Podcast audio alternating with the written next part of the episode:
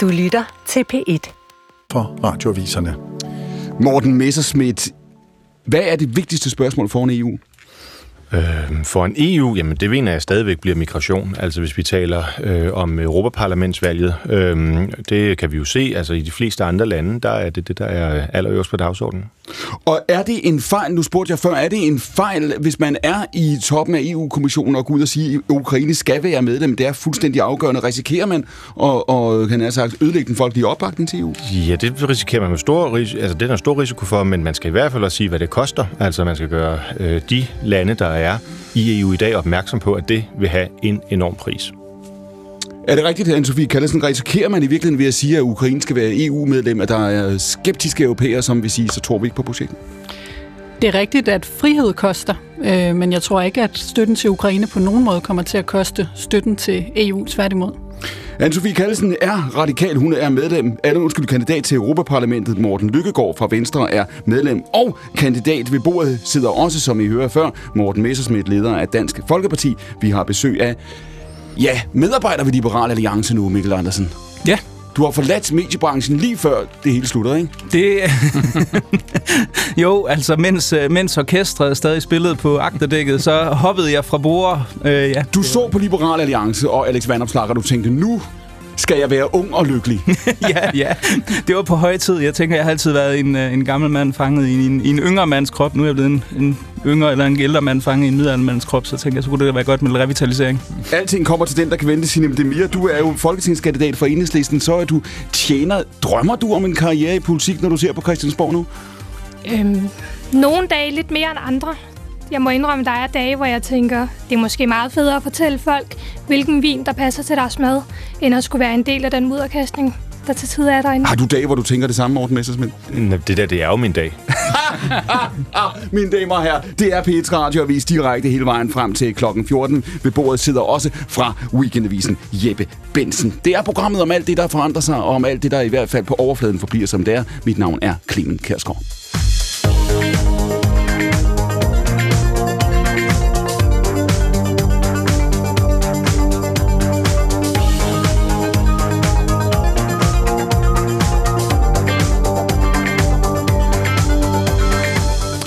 Og som faste lyttere af det her program ved, så respekterer vi ikke helt opdelingen i indrigs- og udenrigspolitik. Tingene hænger sammen. Det har de i virkeligheden altid gjort, og det bliver kun tydeligere og tydeligere. I dag, mine damer og herrer, der starter vi i USA.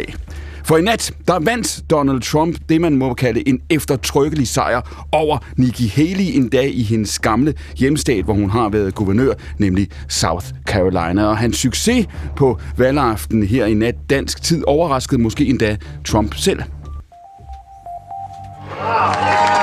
That is really something. This was a little sooner than we anticipated. It was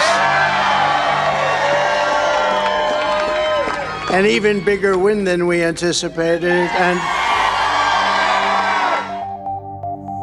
I just want to say that I have never seen the Republican Party so unified as it is right now. Never been like this.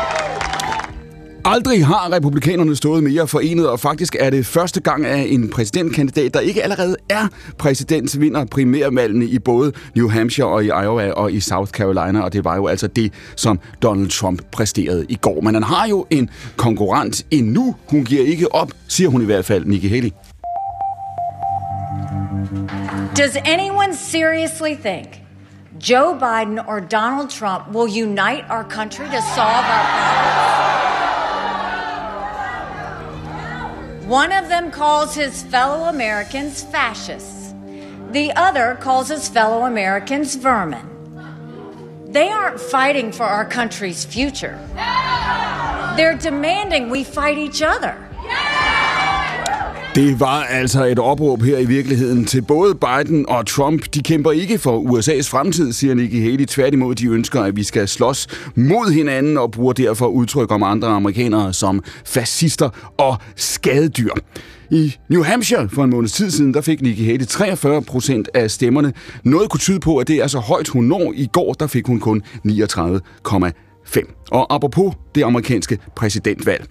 Berlingske fortæller i dag, at en ny måling fra Opinionsinstituttet Verian viser, at danskerne har en markant faldende tillid til NATO. Det er 55 procent af os i dag, der har i høj grad tillid til, at NATO vil komme Danmark til undsætning, som, som jo er meningen med organisationen. For to år siden, der var tallet 65 procent. Og apropos for to år siden, You managed to stop Russia's attack towards the heart of Ukraine. You saved your country. You saved all of Europe. And today we are here from across Europe and the world to pay tribute to your bravery. Ja, sådan sagde EU-kommissionens formand Ursula von der Leyen i går. Det var jo altså toårsdagen for Putins invasion af Ukraine, og det markerede præsident Zelensky i lufthavnen Hostomol ved en ceremoni, der foruden deltagelse også af von der Leyen, som vi hørte, så Italiens Giorgio Meloni medvirke, Alexander De Croo fra Belgien, som PT har formandskabet i EU, og så var der også besøg fra den anden side af Atlanten, nemlig af Kanadas Justin Trudeau. Your fight is our fight. You are fighting for your sovereignty, for your territory, for your language, for your culture, for your democracy, but also for our democracy, for everyone's deeply held right to choose their own future.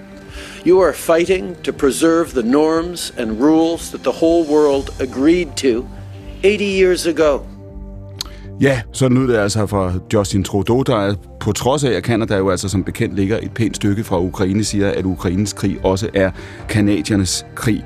Morten Lykkegaard, lad os lige prøve at prøve at tegne billedet op her. Vi starter i USA i den lille nyhedsblok, vi slutter i Europa. Hvad er sandsynligheden for, at vi om et halvt år står med Donald Trump i det hvide hus, en kongres i USA, som efter en valgkamp, der kommer til at handle om det her, vil vende sig væk fra verden, sådan at virkeligheden er, at om et halvt år, så er Ukraine og for den sags skyld Rusland problemet kun for os? Jeg tror, det er en meget reel risiko, det må jeg sige. Øh, der er grund til at være bekymret. Det tror jeg også, de fleste er rundt omkring i hovedstaden i Europa i øjeblikket. Det er i hvert fald det, som man hører. Og øh, derfor er der fuld gang i alle de der bestræbelser, som øh, vi i virkeligheden skulle have været i gang med for længst, med at sørge for, at vi kommer til at klare meget af det her selv. Og man kan sige, altså det, at Europa så øh, opruster, det er at Europa, kan du sige, trykker på speederen, det er det, du håber på. Det er også det, du siger, der, der, der sker nu. Men, men de signaler, du hører fra, fra USA, Morten Lykkegaard, er det, som Trump fortæller europæerne nu, at det her, det bliver et helt andet NATO, end det har været før? Det er ikke nødvendigvis sådan. Altså, vi jagter jo en amerikansk valgkamp med alt, hvad der hører med. Øh, sovs og kartofler, om man så må sige. Og det, det, vi kender jo øh, efterhånden Trumps øh, retorik. Øh, men ikke desto mindre, når man alligevel, synes jeg, er grund til at være bekymret, så er det fordi, at øh, Trump jo har lært siden sidst, da han var i gang med det her, at, øh, at der skal andre boller på suppen, og han er nødt til, øh, i hvert fald hans eget narrativ handler jo om, at, at det var jo alle de her byråkrater og det dybe, den dybe stat, der forhindrede ham i at gøre det, han gerne ville som præsident i første omgang.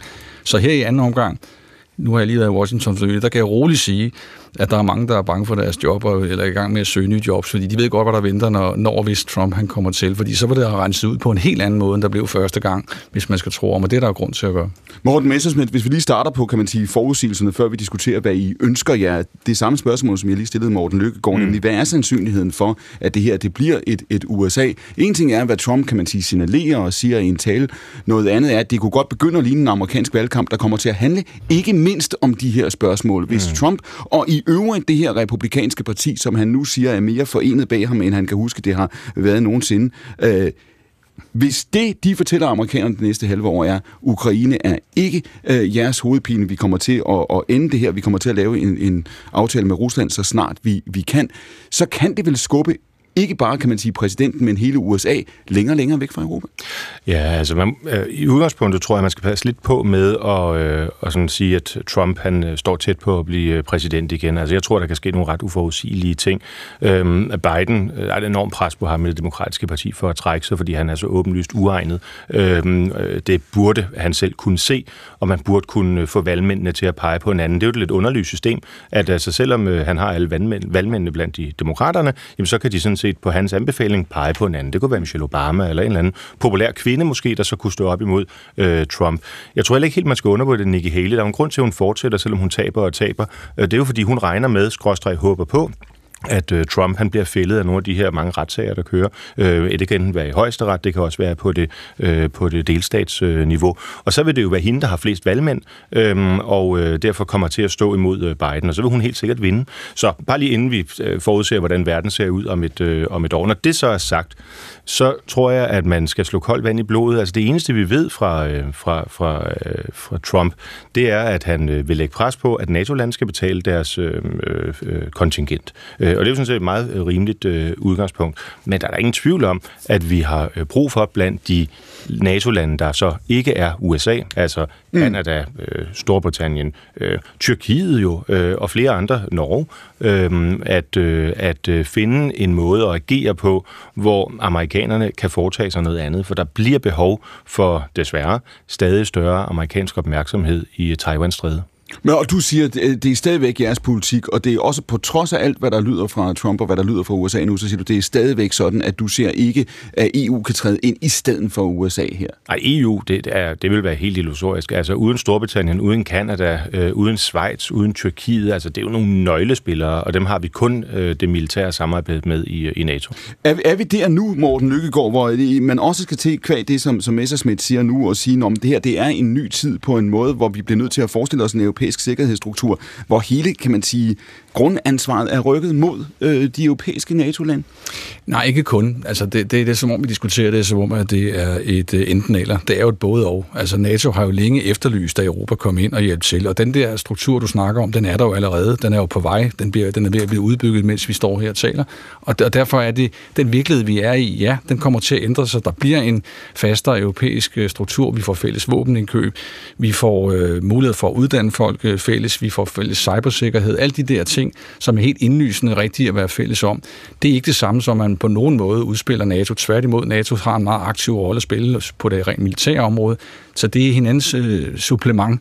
Og det tror jeg, man skal fastholde den her diskussion, inden man begynder at skabe et billede af, at NATO fuldstændig er på vej ud. Når, når man har den bekymring, man har i øjeblikket, så det skyldes det jo, at, at øh, Trump problematiserer det her på en måde, jeg er sådan set enig med, med Messerschmidt i, at, at man, man nu, lad os nu lige vente og se, fordi det, sidste gang gik det jo sådan, at, at, han, at han, det, at han gik ud på den måde lidt hårde måde, det førte jo til, at de europæiske lande rent faktisk tog sig sammen og begyndte at investere mere i militær. Så der spillede han jo, kan man så se, i bagspejlet en aktiv rolle. Det kunne jo, man kunne jo håbe på, det var også det, der skete den her gang, men jeg må nok sige, at han har jo den retorik, han har anvendt her på det seneste med, at han, han siger, at øh, han vil bare øh, se passivt til at nærmest opfordre russerne til at angribe NATO-lande, øh, som, som ikke laver op til målene. Det er jo vanvittigt. Anne-Sophie Kallsen, det er ikke mange dage siden, at der kom en meningsmåling, som jo viser, at ganske mange europæere tvivler på, at Ukraine kan vinde den her krig. Mm. Det vi ser nu er det dybest set det, som man allerede frygtede for to år siden, nemlig nu begynder konsensus, nu begynder det her fælles billede af, hvad der er på spil i Ukraine og sprække. Det gør det i USA, åbenlyst med Trump og republikanerne, men det gør det også i Europa, øhm, og det gør det i virkeligheden i de europæiske befolkninger. Jamen, der er ikke nogen tvivl om, at det er sværere at være, kan man sige, stålsat øh, eller få skabt den her stålsathed i befolkningen om, at selvfølgelig vil Ukraine vinde. Det kan vi jo se. Men når du spørger, er det det, vi ser? Vil vi se den øh, tendens? Så er det jo et spørgsmål om øh, også, hvad det er for et politisk ansvar, man tager på sig for, øh, og ture også som ansvarlig politiker at tale for, at vi er nødt til at fortsætte støtten til Ukraine. Mm. Øh, fordi det er jo ikke en det er jo ikke noget, der er uafværligt, at den her støtte vil falme. Øh, og vi ser heldigvis også, at de fleste regeringer jo stadig bakker varmt op, de fleste europæiske regeringer, om støtten til Ukraine. Øh, men så er det klart, at der er nogen lidt mere ude på fløjene, der begynder at vakle mere, og det skaber jo også nogle bevægelser ind i befolkningen. Men, altså Frankrig, Spanien, Italien, øh, fløjene, altså øh, dem, der virkelig leverer, det er jo Polen, det er Danmark, det er Storbritannien, altså det er jo hele alt syd for alberne, som mm-hmm. sådan set halter, halter efter at beskrive de regeringer dernede som sådan nogle ekstremister. Øh, Meloni, der er på vej ind i EPP-gruppen. Altså, det er måske lidt fordi... Øh, nu tror jeg heller ikke, at, at de regeringer sådan, øh, siger, at de ikke ønsker at støtte Ukraine. Så er det fuldstændig rigtigt, at når det kommer til at levere den støtte, så halter det ind imellem. Men dem vi hører sige, at vi ikke for eksempel fra dansk side skal gå foran og støtte, det er jo blandt andet folk fra dit parti. Nå, hvem er det, der har jeg aldrig hørt? Det har du aldrig hørt? Nej. Nej, okay. Øh, det synes jeg nu nok, jeg har hørt blandt andet Vistisen ytre sig om, men, øh, men den kan vi For med, jo... det er din hørelse, der er noget galt med, både okay. i forhold til de Det er sydeuropæiske og måske også nationale Kelsen, tilstand. kan man Det var sige- en kedelig tilstand, hvis det En- nu trækker med alle vejen. En af de ting, som, en af de ting, som Trump siger, det er jo, at han siger, at jeg kan få det her afsluttet meget hurtigt. Jeg kan, jeg kan løse det, som ingen andre vil kunne løse det. Hvis der i det ligger, at det første, han gør, er at øh, indlede en, en dialog med Rusland, altså at USA under Trump vil søge, kan man sige, en, en fredsløsning øh, hurtigere, end ukrainerne selv er klar til, måske også hurtigere, end europæerne ønsker det. Hvad så? Hvad gør vi så? Jamen, så bliver både EU's og også NATO's rolle desto vigtigere i at sikre, at der kommer en, et modvægt til det. Altså, jeg har store forhåbninger faktisk til Mark Rutte, hvis han bliver, øh, bliver leder for, eller bliver generalsekretær i NATO, øh, at han kommer til at kunne tage den dialog med Trump, hvis det bliver Trump, og nu må vi jo også lige holde lidt på hestene, øh, om hvordan vi ikke kan gå den vej, at vi bare giver efter og går ind i en forhandling. Øh, det, er, det er den gale vej at gå, og det er, vi, det er vi nogen, der er nødt til at stå fast på, og ligesom ikke øh, holde på, øh, kigge på, hvad gør de andre, og nu er der også nogen, der svigter lidt. Vi er jo nødt til at holde fast i det principielle. Morten Lytgaard, vi har hørt også i det her program øh, øh, folk med mange års diplomatisk erfaring sige, prøv at høre, vi kommer til at se en krig, der bliver øh, afgjort ikke på slagmarken, men i forhandlingslokalet. Øh, er det øh, ikke sådan at sige, når i det øjeblik, vi begynder at planlægge efter det, øh, det er i virkeligheden det, som Trump åbner for, og han har i virkeligheden ret. På et eller andet tidspunkt vil krigstrætheden sætte ind. Det er jo en konflikt, som har omkostninger omkostninger for Rusland, ja, men enorme omkostninger også for Ukraine. Er der noget forkert i at sige, vi skal også planlægge efter den forhandlingssituation? Ja, det er der. Altså, det, kan, det kan godt være, at analysen er rigtig, men konklusionen er forkert. I den forstand, at vi kan jo alle sammen, altså alle krige må jo slutte på et tidspunkt. Og det vil den her krig også komme til. Og sådan som det ser ud lige nu, der skal der virkelig, virkelig meget til, før de, den front for alvor begynder at rykke. Så den er jo, den er jo fastlåst lige nu. Så vi, på den ene side kæmper vi jo for, at krigslykken vender. Det er derfor, vi sender våben og ammunition derned. På den anden side, så må den krig jo stoppe på et tidspunkt. Og så er spørgsmålet så, mm. hvem er det så, der bestemmer, hvornår den krig skal slutte? Og der er det fuldstændig afgørende. Altså som i fuldstændig afgørende. Og det synes jeg, at, at det er der Trumps brøde består det er, at det er jo Zelensky og det ukrainske folk, der bestemmer, hvornår den krig er forbi, og de dermed vil sætte sig til forhandlingsbordet. Det, der er problemet med Trump, det er, at han går ind og, og, og, og man så må sige, kortslutter den, den automatisme, og så siger han, nu sætter Putin og jeg os til bordet, og så skal vi nok bestemme, hvornår den krig slutter. Det, det holder simpelthen ikke. Siden, Demir, siden Putins invasion der for to år siden, så har dit eget parti jo flyttet sig virkelig, kan man sige, i de her spørgsmål. Det står jo sådan set også fuldstændig øh, åbent ved, at, at I har gjort. Når du ser på det her, den her krig, som er åben og uafsluttet, der kører en konflikt i Gaza, vi ser oprustning i virkeligheden jorden rundt nu. Er det et udtryk for at sige, at dem øh, herunder folk i enhedslisten, som i mange årtier har sagt, at vi skal satse på freden, vi skal arbejde øh, på freden, og våben kan, kan aldrig være øh, svaret, eller i hvert fald kun være den sidste udvej. Dybest set et spørgsmål om at sige, at verden er der nu, hvor det verdenssyn er naivt, og måske altid var det. Altså, jeg lægger ikke skjul på, at en af mine yndlingssange, det er stadig noget om helte med Halvdan Rasmussen. Ja. Så jeg er nok en øh, naiv sjæl og er placeret rigtigt øh, på, på den politiske skala. Men øh, de her spørgsmål er jo ikke sort-hvide. Altså, det, det er svært at sige, jamen, nu sætter vi os ned og plukker blomster og håber på, at øh, Rusland stopper med at invadere øh, Ukraine, eller vi håber på, at øh, bombninger i Gaza stopper. Sådan er det ikke. Og det betyder, at øh, hvis du som demokrat øh, ønsker freden og ønsker demokratiet, så er du også nødt til at tage stilling til de her spørgsmål, i stedet for bare at håbe på, at freden kommer af sig selv. Så det er jo, det er jo en tobenet vej, hvor man på den ene måde må sige, okay, der skal diplomatiske løsninger på bordet. Mm. Vi er nødt til at tro på, at det her, det stopper på et tidspunkt. Men samtidig, så er vi også nødt til at snakke om, skal der så våben til? Det er jo også derfor, at enhedslisten her den seneste uge er kommet med et konkret forslag, hvad angår Ukraine, der omhandler, at så længe EU ikke lever op til de løfter, man har givet om våben til Ukraine, så skal vi stoppe eksport af våben til andre lande. Jeg så en fantastisk film om Einstein forleden, som jeg vil anbefale alle. Den kører på, på Netflix i øjeblikket. Einstein var jo verdens største pacifist. Han var erklæret pacifist og ønskede fred på jord, og vi alle sammen skulle være gode ved hinanden. Indtil det gik op for ham, at Nazi-Tyskland var ved at ødelægge alt, hvad der nogensinde var, var kommet op og stå på den konto. Og, øh, det endte, og hans dilemma var jo reelt, for det var ham, der var med til at opfinde atombomben. Så han skulle ligesom til stilling til, om den her bombe, øh, den i sidste ende kunne gøre, kunne skabe fred. Og det endte jo med at blive et mareridt for ham, Men, bare for at sige, at det er, altså, der er et reelt dilemma også for enhedslisten. Lever vi i den nu af verden, Anne-Sophie Kallesen? Fordi når du, du siger, at det vigtigste for EU må ikke glemme klima- og biodiversitetskrisen, mm-hmm. ikke? EU skal være på andre dagsordner også. Er virkeligheden bare den, at det vi oplever i de her måneder og i de her år, er det samme, som vi har oplevet gennem historien tidligere, nemlig at når der er krig, når vi ser, hvad vi ser i Ukraine nu, når vi ser, hvad vi ser i, i Gaza nu, beskrev jeg før den oprustning, der kører i store dele af, af verden, så tager det præcedens. Altså er, er vi gået igennem en dør, vi ikke helt vil være ved nu, hvor, hvor det her kommer til at dominere alting, tage alt ild i rummet, og at det også kommer til, kan du sige, at, at blokke, blok, øh, altså fuldstændig fylde EU's dagsorden i kommende år? Øh, nej, det, øh, det tror jeg ikke, men jeg er glad for, at du spørger, fordi jeg øh, sad og tænkte over, hvad skyldes egentlig den her krigstræthed? Altså når vi taler om, at svigter opbakningen til Ukraine. Altså jeg tror, at vi ser på mange punkter det samme, som vi har set tidligere, hvor det så har været indvandring, der er blevet brugt som en, en begrundelse for, at man ikke har kunne løse de store problemer, at man ikke har kunne løse økonomiske kriser, at man ikke har skulle, kunne øh, løse klimakriser, velstand osv. Så ser vi nogle, nogle regeringer rundt omkring i Europa, som af den ene eller anden årsag ikke er særlig velfungerende nødvendigvis ikke formår at løse også svære problemstillinger. Altså, det er svært at skabe øh, balancen mellem både øh, socialt fremskridt og klima osv., men så bruger nogen øh, støtten til Ukraine som et argument for, vi kan ikke både løse de her problemer, som I har, og samtidig støtte Ukraine. Jeg synes, det er præcis det samme argument, vi har set gennem tiden. Hvis vi taler for eksempel indvandring, jamen, mm. så kan vi ikke løse danskernes problemer, fordi vi har for mange indvandrere. Men er jeres udfordring ikke her, Anne-Sophie Kallsen, måske øh, både det radikale venstres udfordring og også dem, I er enige med på europæisk plan, at I har, jeg nær sagt altid, og i hvert fald i mange årtier, insisteret på, at EU var løsningen på rigtig meget. Ikke? Der var rigtig meget, EU mm. skulle kunne gøre for os. Der var rigtig mange øh, områder, hvor EU kunne og skulle fylde mere, end det gjorde. Og det vi ser nu, det er, at vi ser en skepsis i befolkningerne over for politik generelt i øvrigt, men også over for, øh, hvor EU kan levere, samtidig med, at vi har den her øh, Ukraine-dagsorden. Er det ikke umådeligt svært ved, ved masser af de vælgere, der skal ned og stemme, også i Danmark om få måneder, ikke have meget svært ved at tro på, at EU kan levere effektivt på nogle dagsorden, og der slet ikke på dem alle sammen?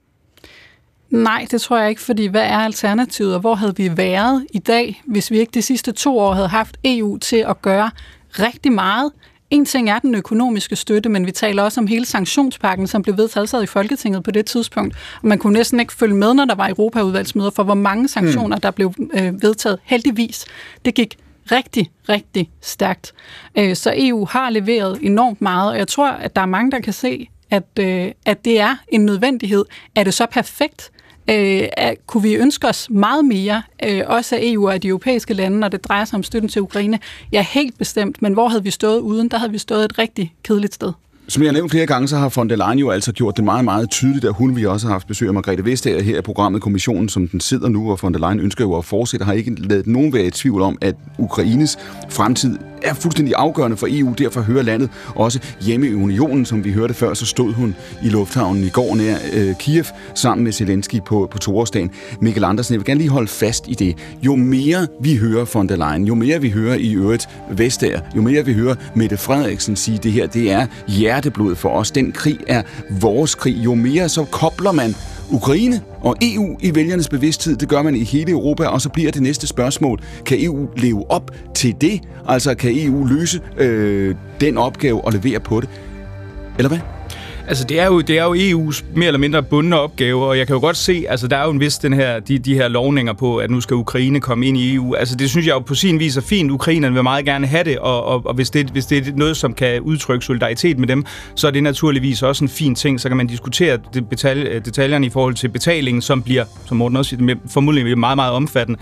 Men selvfølgelig er det en fin solidaritetserklæring. Men lige nu står vi med et andet problem, som ikke er så relateret til Ukraines optagelse i EU. Det er, hvilket Ukraine skulle i givet fald kunne blive optaget i EU. Altså det ved vi grundlæggende set ikke. Altså lige nu er, det, er det jo ret tydeligt, at, og det er jo også det, der gør det så bizart, det her med at snakke om de her forhandlede løsninger, det er, at vi har at gøre med en modpart i form af, af, Rusland, øh, repræsenteret ved Vladimir Putin, som ikke er interesseret i en forhandlingsløsning. Altså hvis, når, vi, når man sidder og følger russiske medier og ser, hvad der bliver snakket om, jamen, så er det et spørgsmål om, jamen, de vil også have Odessa, de vil øh, måske også en dag have Kiev igen, det var det, de forsøgte til at starte med krigen, hvilket heldigvis øh, slog fejl, og så videre, og Lige nu er vi i en situation, hvor det, der er den, den, på, den, på den korte bane, og det absolut mest akutte, det er at kunne mobilisere, hvad kan man sige, øh, primært et, et solidt forsvar af Ukraine, og det har vi jo, øh, altså selvom Danmark har gjort meget, og jeg synes ikke, der er nogen grund til at, at kritisere den danske regering for de ting, vi har sendt til Ukraine, for det er rigtig fint.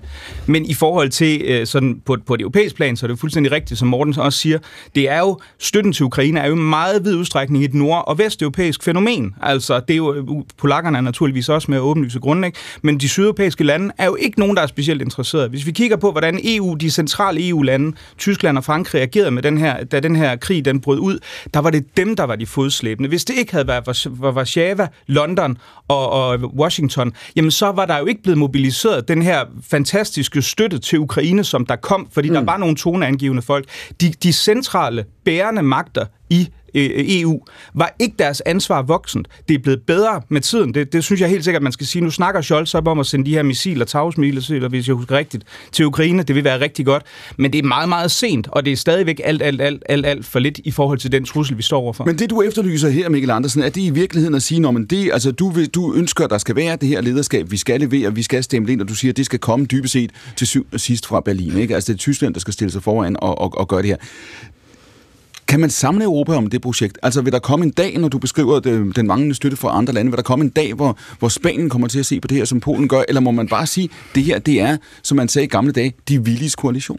Altså i praksis er det jo, inden, inden og uden for EU, ja, så er det jo i vid udstrækning. Altså jeg, jeg kunne jo godt drømme om, det vil være anderledes, men vil spanierne komme til at se anderledes på det? Det, det tvivler jeg nok på. Altså det, det må jeg sige. Jeg synes, det positive er så, og det skal jo siges, at vi ser jo, at støtten til, til Ukraine er jo i en lang række europæiske lande, og hvis jeg husker rigtigt, inklusive Tyskland, er jo faktisk steget over tid. Så det er jo ikke som om vi ser, selvom vi ser udtryk for en større skepsis fra AFD og forskellige andre, så er der jo altså en opbakning til, til en ukrainsk sejr, som stadigvæk er relativt udbredt i en række af de lande, de centrale landes befolkninger. Det synes jeg er rigtig positivt. Der synes jeg ikke, vi ser den her voldsom modsatrettede tendens, der går i retning af at sige, okay, nu har vi andre ting, der, der ligesom er vigtige, og vi hellere vil bruge vores, vores penge på, og det vi, jeg også synes var en ufornuftig prioritering, fordi det vi skal huske på, det er jo, altså vi står i en historisk set ufattelig privilegeret situation, hvor det er andre mennesker, der dør for vores sikkerheds skyld.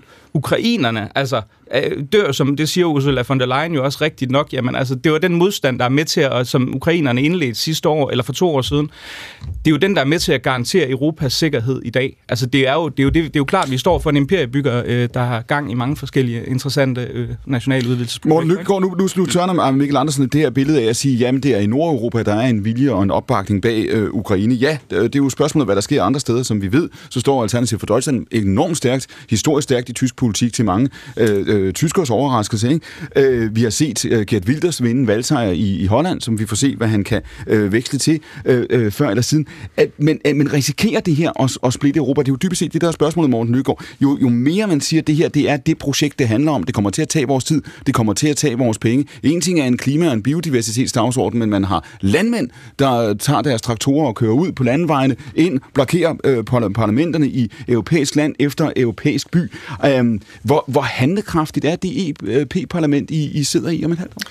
Det er meget handlekraftigt. Jeg synes, det er en lidt, lidt et underligt præmis, vi diskuterer det her på, fordi øh, for os, der sidder midt i det, der er der mm. slet ingen tvivl. Øh, enigheden har aldrig været større. Jeg synes selv, Mikkel er inde på det. Det, det paradoxale i, at den faktisk vokser. Og det tror jeg handler om, at krigen går, som den gør, russerne opfører sig, som det gør, Putins mm. udtaler sig, som det gør. Plus, at Trump så også lige blander sig.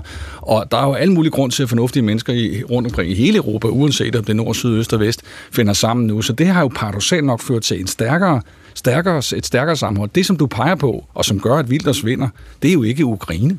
Det er jo fordi, at øh, han har set en migrationsdebat, der kører i Holland, som eksploderer, fordi det går galt der. Øh, landmændene, der protesterer, er der også nogen, der beneficerer på rundt omkring politiske øjeblikke. Det er helt, hvad kan man sige, normale tilstand i den forstand, og sådan vil det jo altid være. Ukraine lever ligesom et liv ved siden af, hvor, hvor der faktisk paradoxalt nok er mere øh, sammenhold nogensinde. Så jeg synes, vi, den præmis synes jeg, man er nødt til at diskutere ud fra, for, fordi det der godt være, at, at tilstanden i Spanien er anderledes, end det er i, øh, i Tyskland, og anderledes end i Danmark eller i Polen, men det ændrer jo ikke ved, at der er et helt til uset sammenhold du startede svaret her, Morten Løkgaard, med at beskrive, når man ser det fra, hvor I ser det, hvor I sidder. Er det ikke på en eller anden måde sigende, fordi for en del vælgere, nogen på venstrefløjen og nogen på højrefløjen, så er det jo Bruxelles. Så er det en elite, der har et sæt af idéer om, hvordan øh, tingene skal se ud. Og det er det, der er i hvert fald en kløft mellem den kan man sige, påstået elite, det påstået folk på den anden side, som kommer til at fylde rigtig meget i den valgkamp? Det tror jeg ikke. Nej, jeg, tror, Nej. Jeg, jeg, jeg deler ikke helt den der, øh, den der skræk for, at det her skal blive polariseret. Polariseringen, som jeg beskriver her, skal nok komme, men den skyldes andre ting i Ukraine. Det er bare det, der er min, der er min påstand. Og så fordi jeg kommer til at sige, at, at se for det er, fordi jeg sidder dernede i Bruxelles til daglig. Jeg tror faktisk, at når 80% af danskerne bakker op om EU i øjeblikket, så skyldes det jo ikke, at, at de at de ser det gør de sikkert også, men at, øh, det skyldes ikke, den skepsis, der måtte være, skyldes ikke, at vi sidder en elite. Jeg tror, det er gået op for, tværtimod er gået op for rigtig mange mennesker siden 2019, at, øh, at EU kan rigtig mange ting, og også er nødvendig i den her opbygning, vi, vi ser i øjeblikket. Ja, jeg synes, det er lidt et billede på øh, det, vi talte om før med, vi fortælle hele, øh, alle konsekvenserne, øh, Morten Løgaard, i forhold til Ukrains medlemskab. Fordi en af årsagerne til blandt andet øh, de, de tyske bønder jo er i oprør, det er jo selvfølgelig alle de her klima- og miljøreguleringer osv., men det er jo også fordi, de har fjernet alt tolv fra den ukrainske landbrugsproduktion, som jo i den grad har oversvømmet markedet, og som gør, at priserne er dumpet, og som gør, at det er faktisk ret svært, hvis man driver sådan mere traditionelt landbrug i Tyskland, at få øh, smør på brødet. Og der må man jo, der, der skal I jo bare sige, når I går ud, og du vil jo have alle EU's kandidatlande med inden for de næste 10 år, kan jeg forstå. Hele bundet, ikke? Nej. Nå, okay, det skrev du også i Berlitz. Ikke tidligere, nej. Der tror jeg, jeg fik forkert fat i. Okay, øh, det tager vi senere, så, ja. fordi det vil du meget gerne bore i, mm. hvad du mener, og hvad, om du skifter holdning frem mod valget. Men, Nej, det var men, det, der blev bevidst løg om det. Men, men, det. men øh, hvis man vil have øh, Ukraine med, så er man også nødt til at sige, hvad konsekvenserne bliver. Og normalt stiller jeg mig jo ikke øh, bagerst i køen, når det handler om at uddele test til EU og, og Europaparlamentet. Men lige her må man sige, at det, der bidrager til polariseringen i forhold til Ukraine, det er jo øh, den måde, mange medlemslandene agerer på. Altså, øh, vi havde for øh, et stykke tid siden en, en russisk pilot, der deserterede, lander i øh, Spanien, øh, Kuzminov, øh, hvor man kan sige, altså hvis man skal have Putins regime til at vakle, så må det jo handle om at gøre ham til øh, frontbilledet på en fremragende russer. Hvad sker der? Ja, Spanierne er ikke i stand til at sikre hans, øh, hans øh, tilværelse, og han bliver skudt i øh, Villa Mojosa her den anden dag. Altså, det er da i hvert fald den bedste garanti for, er der ikke er en eneste russer mere, der overvejer at, øh, at desertere. Så det er jo ude i, i medlemslandene, hvor man også værer sig ved at sende våben afsted. Altså jo, så kom vi med den 15. hjælpepakke mm. den anden dag, som vi nok leverede øh, øh ammunition til hvad, to dage, tre dage, eller sådan mm. et eller andet. Ikke? Øhm, det, det, det er jo der, de andre lande ikke leverer, der gør, at man overhovedet begynder at overveje, okay, kommer vi til at stå fuldstændig alene, som dem, der bare sender milliarder og milliarder afsted, og så, øh, mens de falder fra rundt om os? Men er momentum her, Morten Messersmith, altså også når man, når man lytter til Løkkegaard før, er momentum her ikke, at europæerne kommer til, jævnfør den meningsmåling omkring danskernes syn på NATO, jeg nævnte før, europæerne kommer til, vi kommer også til i Danmark at se EU, eller i hvert fald kredsen af EU-lande, ikke nødvendigvis det samme, vel? Ja. Som der, hvor man også skal levere vores egen sikkerhed, der hvor vi også skal være. Altså kommer vi ikke til at se Europa gå ind og fylde mere? Ikke nødvendigvis ved de store polerede borer i Bruxelles, og, og, men, men, men mellem de her hovedsteder i de kommende år, om det så bliver inden for EU, om det bliver øh, inden for NATO, men kommer vi ikke, ser vi ikke en forskydning den vej? Jo, det tror jeg er fuldstændig rigtigt, men man, det, det er fordi, der, jeg tror, der er meget en lighed, når man siger europæiske og lige med EU, tænker mm. folk, og det er jo selvfølgelig usandt. Altså, Storbritannien er så bekendt et europæisk land, men ja, uden for EU, Schweiz det samme. Nogle påstår endda Tyrkiet er det. Men øh, det er en ting, og så tror jeg, der er mange, der tænker NATO lige med USA. Mm. Men det er jo også forkert, fordi der er masser af lande i NATO, som ikke er øh, europæiske, og som ikke er USA. Og vi bør da udvide den kreds. Altså det bedste ville jo være, hvis vi kunne samle alle de vestligt orienterede lande, øh, også asiatiske lande, også Australien osv., dem vi deler øh, tankegods og øh, livsgrundlag og tilgang til økonomi osv. med i en alliance. Man må bare sige, når EU ofte fejler, så er det fordi EU er blevet en kæmpe koloss i forhold til mange af de små latterlige ting, mm. som EU så blander sig i, fra om, om kapslen skal hæftes fast på en mælkekarton på den ene side, men på den anden side er EU for lille til at løse store geopolitiske problemer, fordi man mangler britterne, amerikanerne, kanadierne osv. Og derfor må man sige, at EU er blevet sådan en underlig amfibie, vi ikke rigtig ved, hvad vi skal bruge til. Men lad os lige prøve at holde fast, fordi nu spurgte jeg Signe, før jeg sagde til hende, at altså, Ukrainekrigen har været en udfordring for enhedslistens øh, øh, verdensbillede og, og sådan, kan vi sige, altså, øh, normer i virkeligheden for, hvordan verden bør være med Men man kan vel det sige det samme om jer. Altså det, du gør nu, det er, at du skiller, kan du sige, EU på den ene side og Europa på den anden. Ikke? Absolut, det har altid været mit ærne, fordi jeg ønsker et samarbejde i Europa baseret på nationalstaten, i stedet for tanken om Europas forenede stater. Men du kommer til at sidde og vente på, hvad tyskerne vil og hvad tyskerne kan. Ikke? Det er det, der bliver centralt her, fordi jo. USA er, hvor USA er. Og der må man bare sige, det, altså, det er jo glædeligt, at man nu i Tyskland begynder at tale om øh, kernekraft, altså øh, at have et atomvåbenarsenal. Det har jo indtil for ganske nylig været sådan fuldstændig utænkeligt, at tyskerne kraft i sin fortid øh, ville gøre sig de overvejelser. Men det, at man begynder at investere i det her, så man i højere grad kan stå på egen ben, det er godt.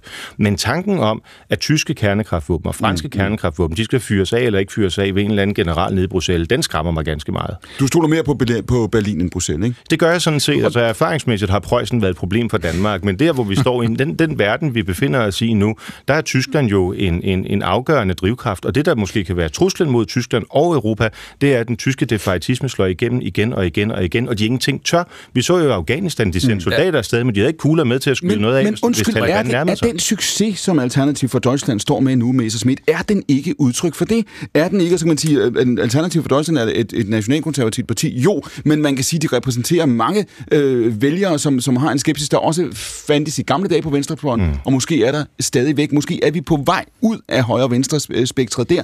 Den enorme succes, som Alternativ for Deutschland har nu og står til at få, er det ikke udtryk for præcis, at der er mange tyskere, der siger, hør her, det, vi ønsker ikke at være en supermagt af den karakter. Vi ønsker at være noget andet. Vi ønsker at være selv. Altså, min oplevelse, nu skifter Alternativ for Deutschland jo sådan hvert andet år retning. Jeg sad med dem for 10 år siden, hvor det var et sådan professorparti, øh, der, der kun talte om, at euroen var en fejlkonstruktion, og i dag der er det så blevet et højreorienteret parti, som jeg oplever er meget optaget af, af migrationen. Mm. Og det er migrationen, ligesom i det med Wilders i, i Holland og Le Pen i øh, Frankrig, altså alle de lande, der ikke har løst det, mm. jamen der opstår de her partier altså, er god ret, fordi der er nogen, der skal korrigere det selvmord, som de her lande i indregningspolitikken er ude på. Men jeg oplever ikke, at det er et udtryk for, at, øh, at øh, tyskerne sådan siger, at de ikke vil være med til at løse problemer. Det er ikke, du, ser, ikke... du ser det ikke som et isolationistisk parti? Nej, Nej. jeg ser ikke tyskerne som et... Altså, dem, der stemmer på AFD, ser jeg ikke som eksponenter for, at Tyskland skal isolere sig. Men mange af dem, der stemmer på AFD, gør det jo, fordi de ikke kan se andre partier, der kan løse indvandringsproblemet. Kalsen, når vi, når vi nu når vi sidder her og prøver at bruge ind først enhedslisten og nu, nu Dansk Folkeparti på det der, er der, er der ikke udtryk for, at det ikke også det, vi ser nu to år efter Ukrainekrigen start, hvor meget I i virkeligheden alle sammen har flyttet jer? At det billede, I har af Europa, er, øh, også ombord her, altså protesterer, hvis I er et andet sted, et, et, et, et, et, et sige, jamen de europæiske lande, de skal fylde mere, de skal betale mere, de skal steppe mere op. Det skal også være militært. Er det ikke kaldelsen i virkeligheden bare nødvendigheden her, der i virkeligheden presser jer det samme sted hen? Øh, måske, men jeg, jeg, kan svare på mit eget vedkommende. Der, hvor vi har flyttet os som parti, øh, det er da, at vi godt kan se behovet for, at vi vil investere noget mere militært. Mm. Øh, også i forhold til, til NATO, det indrømmer jeg gerne. I forhold til troen på, øh, at Europa og EU er øh, der, hvor vi kan løse de store udfordringer, øh, så har det jo ikke ændret sig. Øh, men jeg vil godt gribe lidt tilbage, for jeg blev egentlig nysgerrig før. Eller for det første vil jeg gerne gribe den bold, som Morten Messerschmidt øh, spiller op og siger, vi må fortælle, hvad konsekvensen er, hvis vi skal have Ukraine med øh, i EU inden for, lad os sige, 10 år, måske 20. Det er fuldstændig enig i. Det er derfor, jeg gerne vil starte diskussionen om, hvordan skal vi reformere for eksempel landbrugsstøtten. Det bliver der behov for. Det skal fylde mindre. Øh, den skal have nogle helt andre afvejninger i forhold til klima og biodiversitet. Jeg tror også, vi får behov for at have færre kommissærer, måske endda færre parlamentsmedlemmer. Det kan være lidt ironisk, når jeg selv gerne vil vælges. Men hvis EU skal kunne fungere, så er der, kan der ikke være så mange kommissærer. Så kan hvert land ikke nødvendigvis have en kommissær, så kan man ikke have så mange parlamentsmedlemmer. Og endelig så er der hele spørgsmålet omkring retsstatsmekanismen. Altså, hvordan sørger vi for, at øh, de lande, der er med i EU, de skal selvfølgelig fungere som retsstater, fordi der har vi jo set udfordringer. Og det skal vi selvfølgelig kunne tale om. Hvordan undgår vi, at vi får et nyt? Det kunne både være Ukraine, det kunne være nogle af de andre medlemslande, der havner samme sted, som vi har set med Polen og stadig Ungarn. Øh, vi skal det er vi nødt til at tale om, men det er egentlig godt. Op, men det var bare først for at gribe den bold. Så kunne jeg godt tænke mig så at spørge Morten Messerschmidt, for det synes jeg var lidt uklart. Hvad er så din og Dansk Folkepartis løsning på det her? Fordi du vil gerne have, at vi fortæller, hvad vores løsning er, i hvert fald hvad konsekvenserne af den vil være.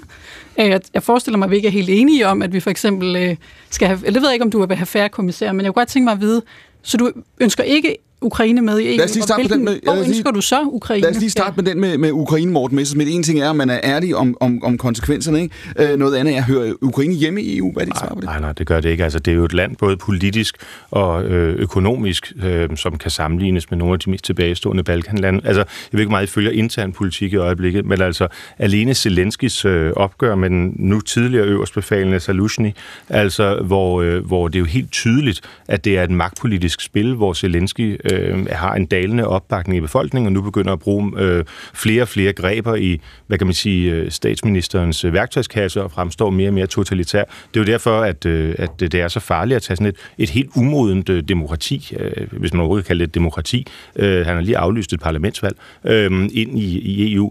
Taler vi om økonomien, jamen det er de mest korrupte lande i, øh, i EU. Taler vi om produktionsforholdene, jamen altså øh, Albanien, som Lykkegaard gerne vil have ind, jamen jeg tror faktisk, de på nogle områder er længere udviklet end landbruget for eksempel er i Ukraine. Og det er jo ikke noget nyt standpunkt for det radikale venstre eller for alle danske parlamentarikere som sådan at ville en omlægning af landbrugsstøtten. Altså det har vi sådan set været enige om alle partier i Danmark de seneste 20 år. Det er ikke noget nyt standpunkt, at det radikale venstre var tilhænger af NIS-traktaten, som mm. lagde op til, at man skulle have færre kommissærer. Vi andre tillader os bare at være uenige, fordi det betyder, at Danmark så er mulighed for at fremsætte forslag i EU. Ukraine, siger du i virkeligheden, Morten Messersmith, at når man går ud så tydeligt, som von der Leyen har gjort, og sagt, vi, vi, vi hører hjemme her, hun stod der som sagt i går i lufthavnen, ikke? Mm. og siger, at det her det er så prestigefyldt.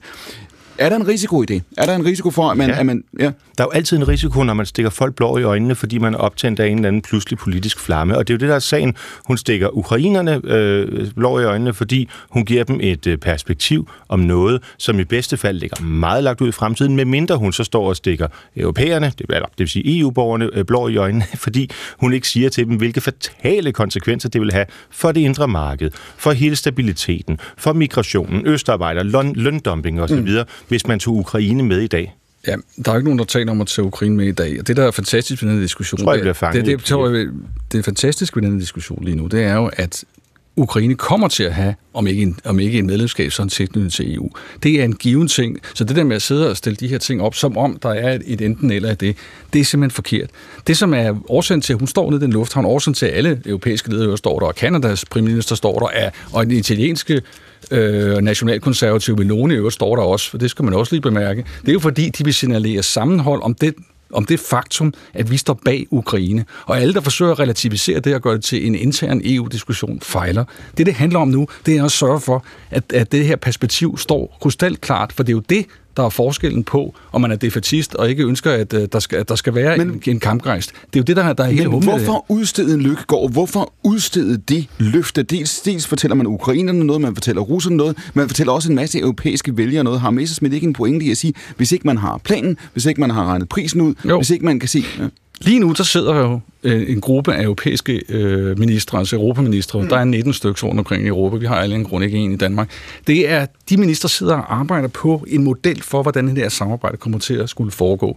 Der er gerne en masse overvejelser omkring det med landbrugsstøtte, om hvad en kæmpestor og tilbagestående nation som Ukraine vil fylde i forhold til for eksempel landbrugsstøtte. Altså, det, de overvejelser foregår lige nu. Det er jo ikke, fordi folk ikke tænker over, hvordan det skal foregå. Det, der bare er humlen her, det er, det er en given ting, at vi er nødt til at gøre det af hensyn til det sikkerheds- og geopolitiske. Og så må vi jo finde ud af, hvordan vi gør det. Og sådan har det jo altid været med EU. Vi måtte også finde ud af det, da vi fik corona. Det var jo ikke sådan, der lå en plan i skuffen for, hvordan vi skulle... Du siger, det er, en giv, det er en given ting. Altså, man kan ikke forestille sig nogen fremtid, hvor Ukraine ikke var med. Jo, man kan forestille sig mange forskellige modeller for, hvordan Ukraine med, og i øvrigt andre lande også. Nu snakker vi om UK, vi snakker om Schweiz, vi snakker om Norge vi kan, jeg forestiller mig, nogen forestiller sig, at man, at man har et Europa i flere rum. Mm. Altså, der er forskellige rum, man kan gå ind i. Jeg forestiller mig da ikke, at Ukraine bliver fuldgyld, fuldgyldig medlem på den men, måde. Men, jeg forestiller mig et rum, men, hvor de kan, for eksempel kan være med i indre marked men, og være med til på de betingelser, men, der er der. Hvis jeg var Ukraine nu, så ville jeg sige tak for gaven, Morten Lykkegaard. Jeg åbner den første kasse, jeg tager, jeg tager sløjfen af, jeg åbner gavepapiret op, og ved du hvad, så er der en kasse til. Undskyld, hvad var det? Ja, så skal jeg vente. Okay, så er der en kasse mere. Mm. Så er der de øh, konvergenskriterier. Ja. Og nu fortæller du mig, jeg bliver aldrig medlem. Jeg vil kun være B-medlem. Nej. Nej, det er ikke det, jeg siger. Jeg siger, at vi, må, vi er jo nødt til at bevæge os fremad i et bestemt tempo. Vi har jo sagt fra starten, og det bliver vi ved med at holde mm. fast i, de her såkaldte Københavner-kriterier, de her 35 kapitler, der indeholder alt lige fra markedsøkonomi til retsstat, dem skal folk overholde. Men er, er det ikke jeres opgave, Morten Lykkegaard, der 30 år siden, ikke, at muren faldt mere, ikke også, og vi fik unionen.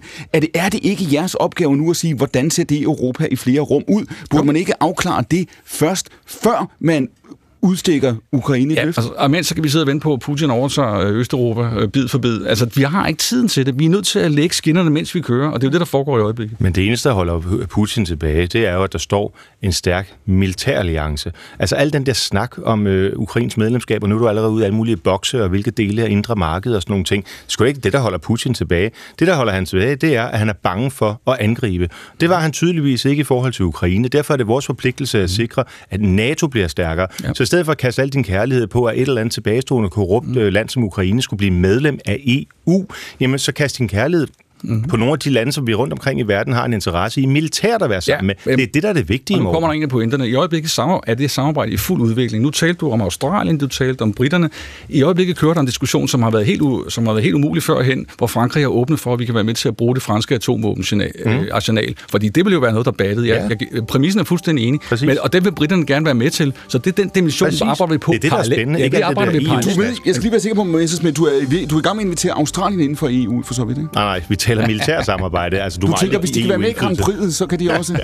ja, ja, ja, det er selvfølgelig et færre point. Jamen. Nej, nej, jamen, jamen, hvorfor ikke? Altså, de lande, som vi deler interesse med det her, forhåbentlig, når den her krig er, er overstået snart, jamen, så ophører verden jo ikke med at være urolig. Når så er der er Kina, så er der, så er der Taiwan, så er der Iran. Altså, vi har der masser af kommende konflikter, hvor vi i Danmark, du, hvor vi i Europa har en interesse i at stå sammen med dem, som vi tænker lige Du sagde lige, Messersmith, at denne her krig er overstået hmm. snart. Nej, forhåbentlig snart. Forhåbentlig snart. Ja, det håber jeg, vi alle sammen. Vi skal jo ikke, den skal jo ikke fortsætte en dag mere, end der Men er behov bliver, for. bliver den det?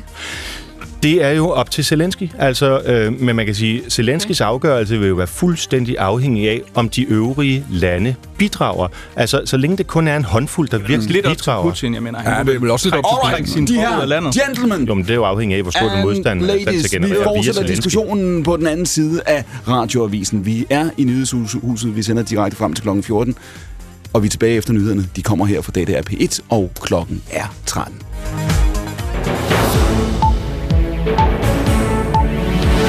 Unge, der tager medicin mod ADHD, kan måske få lov til at gøre karriere i forsvaret i fremtiden.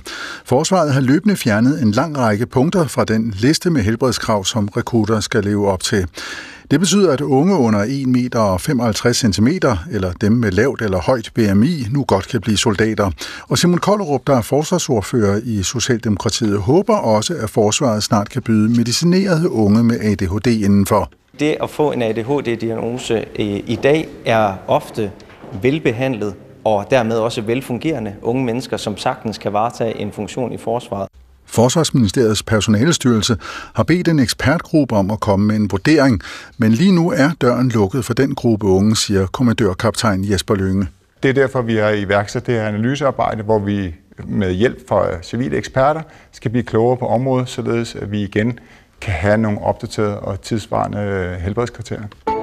Og flere adgangskrav.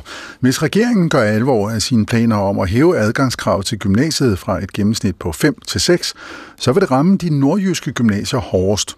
Næsten hver femte af dem, der startede på et gymnasium i Nordjylland i fjor, ville i så fald ikke være kommet ind, det viser en opgørelse fra Gymnasieskolernes Lærerforening. Formålet med at hæve adgangskravet er at tvinge flere unge til i stedet at vælge en erhvervsuddannelse.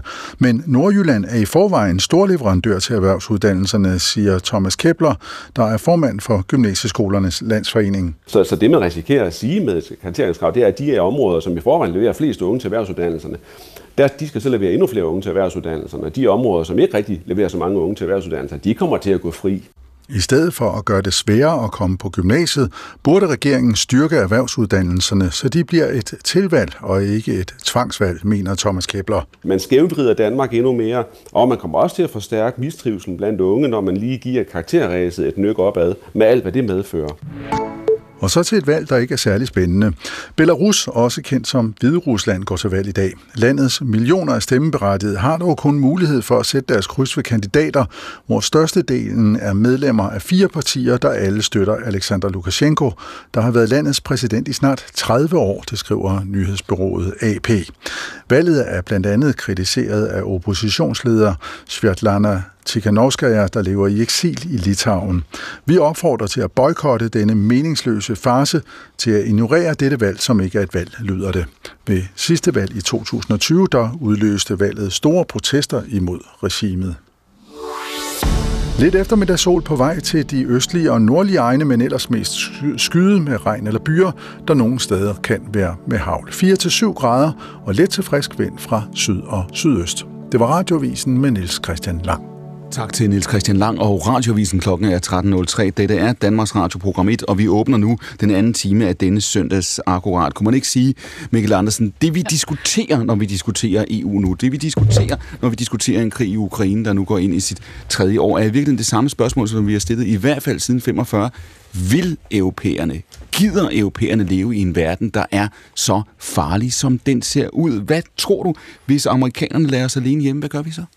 Altså, jeg tror godt, vi vil leve i, i, i næsten uanset hvilken verden det er, men det er naturligvis på hvilke vilkår, som diskussionen står på, ikke? Fordi man kan sige, vi, vi står... Altså, vi, vi plejer jo sådan tidligere at sige, at, at vi levede i den her 90'er-boble indtil omkring øh, 2001, hvor vi så tårnene styrte i grus, ikke? og hvor vi troede, at øh, det liberale samfund i Fukuyamas forstand var sådan historiens endepunkt, og alle mm. andre nok skulle komme dertil før eller senere. Sådan er det jo ikke gået, men nu er det jo langt mere alvorligt end som så, fordi hvor, hvor tragisk 11. september og alle de terrorangreb, vi så efterfølgende, og krigene, der, som, som der er fuldt i Afghanistan og Irak og så videre, de end var, så var det trods alt noget, der aldrig på sådan grundlæggende vis truede Europas sikkerhed. Mm. Nu står vi i en situation, hvor det faktisk er vores helt konkret egen sikkerhed, som vi diskuterer så, lige nu. Det er, ikke længere, det er ikke længere et spørgsmål om, altså, øh, øh, det kan man sige, det er en bombe på Nørrebro jo selvfølgelig også har været i forhold til terror, men det er jo en helt anden målestok.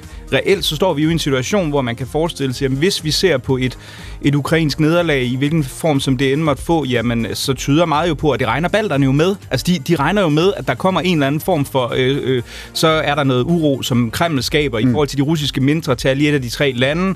Så kommer der formodentlig nogle små grønne mænd ind, reelt, hvad stiller NATO så op? Så... Det er jo en udfordring af den musketerede. Det er danske soldater, der skal forestille at være med. Og altså bare lige en enkelt meget, meget hurtigt grølle. Altså jeg, jeg, jeg glemmer aldrig, at jeg interviewede pensioneret brigadegeneral Michael Glemmesen for nogle år siden, eller for noget tid siden på et andet medie, og hvor han sagde, at, prøv at folk skal altså vide, at den situation, som vores kamptropper i Danmark er i, det er, at de måske vi kunne mønstre et fornuftigt forsvar af Anforskov Kaserne, som jeg mener, de er på, men de vil ikke kunne forsvare Slagelse by.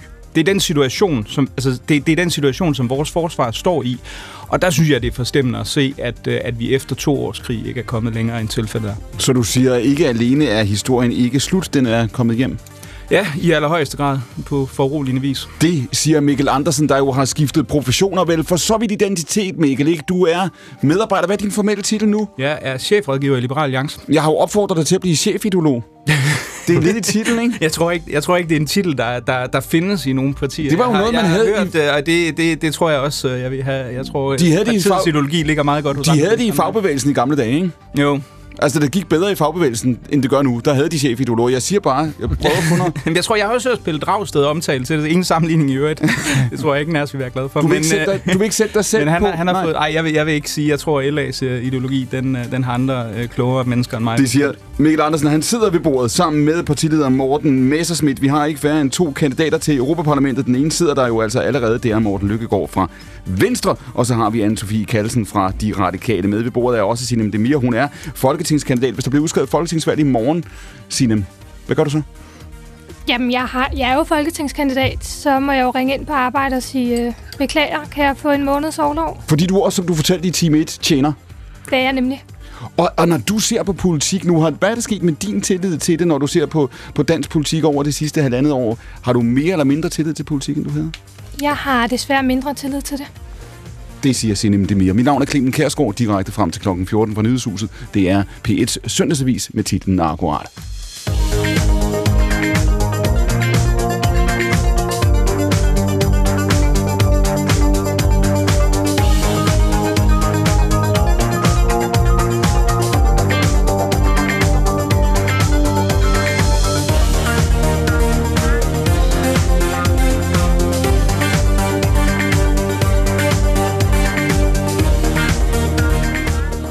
Og som radiovisen mindede os om for et øjeblik siden, er der jo altså i dag valg i Belarus. I går var der primærvalg i USA i South Carolina, hvor Trump jo altså stod tilbage med en sejr af en eftertrykkelighed, som måske har overrasket også ham selv. Og nu vender vi os mod Ungarn. Jeppe Bensen, du er med os igen, og du fortæller jo, at når man kommer i Ungarn, når man bor i Budapest, så kan man ikke undgå at se en kampagne. Den fylder rigtig meget. Sloganet er, at vi danser ikke længere efter Bruxelles fløjte, og den har to helt bestemte hovedpersoner. Ja, den har øh, to hovedskurke i, øh, i Viktor Orbans øh, øh, Kai karikatur og udskamning af den øh, Fukuyama-lykkeboble, som Mikkel Andersen refererede til lige før, som er dels øh, Ursula von der Leyen, og så er det Alex Sotos, som er søn af George Sotos, den her finansmand, som også bliver beskyldt for lidt af hvert. Og prøv at tage os ind i Budapest en gang, og ind hos Orbán, fordi nu er det nævnt nogle gange her, også igennem den, den første time, øh, og vi hørte argumentet øh, øh, blive sagt i time 1, øh, Morten Lykkegaard og andre siger, hør her, mm. øh, Europa er nødt til at byde ind, EU er nødt til at stemme ind på de her øh, store, store dagsordner. Hvordan ser Orbán på det her? Føler han, at han er blevet sat på plads?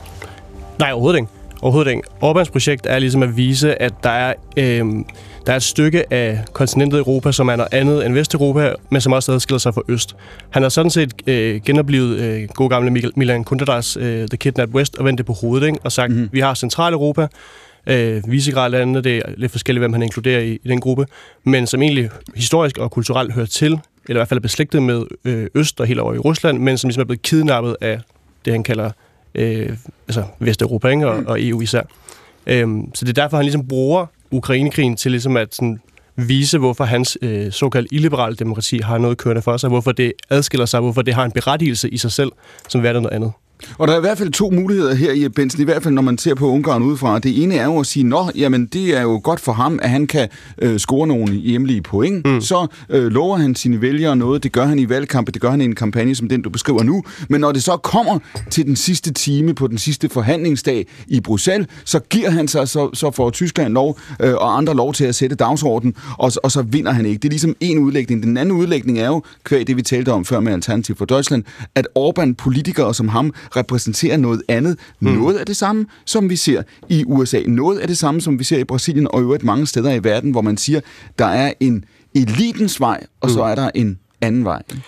Man kan i hvert fald sige, at han udnytter måske den uklarhed, der er om, hvad det egentlig vil sige at være medlem af EU, hvis du kommer fra nogle af de østeuropæiske lande eller centraleuropæiske lande, øh, hvor det stadigvæk er uklart for store dele af befolkningen, hvad det egentlig vil sige, udover sådan lavpraktisk økonomisk. Øh, der viser han jo, at han kan tage til Bruxelles og ligesom få nogle indrømmelser. Det er ikke altid, vi får at vide, hvad indrømmelser handler om, men det er jo ofte øh, penge, han synes, at EU skylder ham. Ikke? Og så tager han tilbage og viser, se, jeg stod, øh, jeg stod på mål for jer til det sidste. Hmm. Og den der øh, kampagne, den viser ligesom sådan en, en sort-hvid skitse af Ursula von der Leyen og så Alex Sotos her, som er sådan en, han ligner sådan en rigtig øh, Financial Times øh, gut med mm. nogle sådan kreative briller, der er sådan og muligt er endnu mere karikeret i min egen, ikke? og ligesom øh, sådan trumfer over alt i byen, for ligesom at vise sådan, det er dem her, vi er imod, det er dem her, der prøver at kontrollere Du må heller lige beskrive dine briller, for de ser, der nu sidder al magt og prøver at... Og... jeg fik at vide af en hollandsk forfatter øh, sidste år, at jeg lignede en øh, sådan mellemkrigstids øh, øh, pessimist. Nå! No. sådan nogle runde, meget kraftige... Øh, sådan lidt Bertolt Brecht der? Ja, lige ja, præcis. Okay. Ja, ja, ja, jeg ved ikke, hvad jeg skal lægge i det, men... Øhm, jeg, jeg vil tage det som en kompliment. Ja, Alex Jonas er firkantet og meget farverig, og han rejser rundt i Davos og repræsenterer ligesom den der sådan Davos Financial Times-mand i Orbans øh, verdensbillede. Ikke? Og jeg synes bare, det er interessant, fordi han ligesom han bruger den der Ukraine, øh, eller bruger krigen i Ukraine til ligesom at sådan, brande sig selv som, som værende et svar på, på, på de ting, vi står og snakker om her. Ikke? Og jeg hørte nogle af hans folk forleden mm. argumentere for, at Ungarn skal være øh, et Israel i Europa for nationalkonservative, hvor man ligesom kan søge tilflugt, hvis man synes, det andet bliver for omklamrende. og når man diskuterer det her, Jeppe Benson, og nu har vi jo diskuteret de forskellige udgaver i 10-15 år, når folk taler om det her og bruger begrebet populisme, siger, det her det er populisme, hvad tænker mm. du så? Jamen, det tror jeg, det er det, og det tror jeg også, han vil sige med stolthed. Altså, han har jo faktisk en chefideolog, apropos, som hedder Balash Orban, og de er ikke i familie, mm. men han er ligesom ansat som hans øh, ja, chefideolog højre hånd, og han, han går ud og ligesom tager den kappe på sig og siger sådan, ja, men vi er populisme, og vi, vi, vi forsvarer ligesom altså, nogle, nogle, nogle sande værdier, som de siger, som, som ikke er repræsenteret andre steder. Så han, han vender den ligesom rundt, ikke? og det er jo sådan en diskussion om, hvorvidt man skal, øh, altså i, i Vesten og sådan nogen som os, skal sådan stå fast på det og sige, ja, ja, du er populist, for det er jo også ligesom en måde at give ham vind i sejlene, fordi det, han har ligesom vendt det, det begreb mm. på hovedet til sin egen fordel. Øhm, det er det samme med det der illiberale demokrati-begreb, som han bruger, ikke? Lad os lige prøve at holde fast i det her en gang, fordi ja. man kunne sige, det vi jo så med, med Trump, da han kom på scenen øh, i den gyldne, på ned, øh, glidende ned af den gyldne rulletrap øh, med, med sin kone der tilbage i, i 2015 og meldte sig på banen i amerikansk politik. Mm. Det var jo, at han udstedte en udfordring til republikanerne, til demokraterne, men jo i høj grad også til pressen. Altså hvis man tæller sammen, hvor meget af sin taletid Trump bruger på at, at, at, at drille pressen og tire pressen, og man kunne jo sige, at pressen har i en vis forstand taget medingen. Mm. Pressen er på mange måder gået ind, kan man sige, og har, har sagt, jamen så må vi tage det her øh, alvorligt. Hvordan, hvilke spørgsmål dækker det, stiller det til journalister og presse, når man skal dække Orbán? Øhm, eksempelvis, om man skal bruge det begreb i liberal demokrati. Mm. Jeg, jeg skriver det selv i weekendavisen, men så er det anførselstegn for ligesom at vise, det noget, som altså, han har opfundet selv. Vi er ligesom ikke sådan, vi er ikke øh, godkendt eller sådan accepteret det som sådan et etableret fænomen, mm. fordi der er jo nogen, for eksempel sådan en som øh, Jan Werner Müller, apropos populisme, ikke? Ja. forskeren, som, som siger, sådan, alene det at, at bruge det øh, og legitimere det, er jo en måde ligesom at give Orbán lov til at udvide forståelsen af, hvad det vil sige at føre et demokrati. Ikke? Så det, du i virkeligheden beskriver det her, i det øjeblik, at man ligesom, øh, skal vi sige, bruger de her udtryk, siger de, i liberal demokrati, eller det er udemokratisk, det er populisme, i en vis forstand, siger du, så giver man øh, øh, de her bevægelser, så giver man en mand som Orbán et våben mere, fordi nu har man sat den etiket på ham, som han forventede at få, ikke? Jo, det kan du sige, jo. Morten Messerschmidt, er der noget i de her bevægelser og de her partier, der har øh, vist øh, øh, pressen noget om sig selv, eller skulle have vist pressen noget om sig selv? Hmm, altså, øh, ja, altså, der er flere ting, man kan pege på, men blandt andet hvornår man tager, øh, hvornår man tager bevægelser øh, alvorligt, og også øh, hvor man øh, prøver at forstå, hvor de kommer fra. Mm. Øhm, altså, jeg synes jo, Weekendavisen, som blev nævnt før, er et af de steder, hvor man kan læse på en ikke fordømmende måde om nogle af de her bevægelser, AFD, øh, Orbans øh, parti, øh, Øh, hvad hedder det, Rassemblement National i, i Frankrig og så videre. Men der er jo rigtig, rigtig mange medier, øh, hvor man, altså Trump også, altså, hvor man jo, altså, hvor man ikke kan læse noget uden at skulle igennem en eller anden indledende prolog af forsværgelser. Og det er enormt trættende, og det gør desværre, at vi alle sammen bliver meget dumme. Og det vi kommer til at se i den valgkamp, der kører her i, i øh, Europa de kommende måneder, vi har diskuteret en del i det her program allerede, men det er jo øh, historisk, kan man sige. Det er det første EP-valg efter Ukrainekrigens øh, øh, udbrud. Det kommer på baggrund også af den diskussion, man har i USA. Trump, som vi har diskuteret også den sidste time. Øh, Morten Messerschmidt, hvordan kommer det her til at gå, når du ser på Europakortet nu? Hvor meget er det, der karakteriserer Orbán, det samme som det, der karakteriserer Alternativ for Deutschland, Sverigedemokraterne, alle mulige andre? Altså, hvor meget er det det samme, og hvor meget er det noget forskelligt? Øhm, ja, det har jo en national forankring, og det er også det, der gør, at den gruppe, hvor vi øh, sidder i, der har man for eksempel øh, AFD, og man har Rassemblement og så videre. Øhm, der, der kan man så set sagtens have sine øh, uoverensstemmelser, fordi man har det nationale udgangspunkt. Altså vi mener jo ikke, at man skal føre en fælles migrationspolitik, eller udlænding, udenrigspolitik, eller hvad det måtte være i, i EU, og derfor kan vi sagtens mene noget forskelligt. Øh, og, og AFD jo som Øh, har virkelig sin styrkeposition i det gamle DDR, øh, jamen de har en anden tilgang til, øh, til, til Rusland og til, til Putin, øh, end, øh, end vi for eksempel har i, i Dansk Folkeparti. Så, så det, der er det interessante, synes jeg virkelig, det, det er, hvordan de andre partier tilgår det her. Mm. Altså vil man, vil man lytte, eller vil man forskanse sig i, var det Elfenbenstårn, eller hvad var det for billeder af eliten, der blev, der blev beskrevet før? Fordi uanset om man kan lide dem eller ej, uanset om man kan lide Dansk Folkeparti, og synes vi ikke er stuerene, så, så må man jo sige, at, at når vælgerne stemmer på et parti, så gør de det jo af en årsag, som en reaktion på et eller andet, der sker ude i samfundet. Og der er Danmark, synes jeg, jo et meget godt eksempel på, at man skal lytte og tage det til sig, og det er jo det, der er sket. Benson? Men når vælgerne stemmer på, øh, på sådan som Orbán stadigvæk, er det også en konsekvens af, at han eksempelvis har nationaliseret medierne og ligesom øh, med meget streng hånd sørget for, hvilke nogle øh, nyheder, og hvilke perspektiver, der bliver delt. Så spørgsmålet til dig. Øh, vil, vil du ligesom gå med til at kalde hans form for styreform en udvidelse af demokratiet eller noget andet? Det er fuldstændig rigtigt. Jeg var i Ungarn i december for at se en operaforestilling og spurgte øh, de der plakater, du beskriver med Soros Jr. og Van der Leyen og så videre, hvem, hvem har egentlig indrykket dem? Øh, og øh, var jo, altså, jeg vidste ikke, om man skulle blive benovet eller chokeret, da jeg fandt ud af, at det var ikke Orbans parti, det er regeringen. Altså det er simpelthen offentlige penge, der laver de der posters rundt i hele bybilledet. Vil jeg så sige, vil, vil jeg acceptere, eller vil jeg ikke acceptere? Men jeg har selv skrevet en, en bog, hvor jeg, øh, hvor jeg, som hedder Farvel til Folkestyret, hvor jeg reflekterer over det problem, der er opstået blandt andet i kraft af EU, med, at demokratiet som en styreform er blevet mere og mere symbiotisk med nogle politiske øh, begreber, som vi kender fra, fra det liberale verdensbillede. Kan man ikke være for eksempel demokrat, øh, hvis man mener, at kernefamilien er, er far, mor og børn? Jo, det mener jeg sagtens, man kan, men det kan man jo ikke i det, som i hvert fald er Orbán er blevet defineret som det liberale demokrati. Og derfor tror jeg, at alle dem, der føler sig i opposition til Orbán, vidderligt skal lytte efter og sige, er det i virkeligheden en, en totalitær løbbane, de er kommet ud på, fordi der er nogle synspunkter, som de ikke bryder sig om, der lige pludselig er blevet i opposition til selve demokratibegrebet. For hvis det er det, jamen så er det jo antidemokratisk, det de repræsenterer. Morten Lykkegaard, når man ser det fra dit perspektiv her, den her gruppe af, af partier, og nu er det jo alt muligt, vi kommer i gryden, så det er sådan set det spørgsmål, jeg, jeg stiller til dig.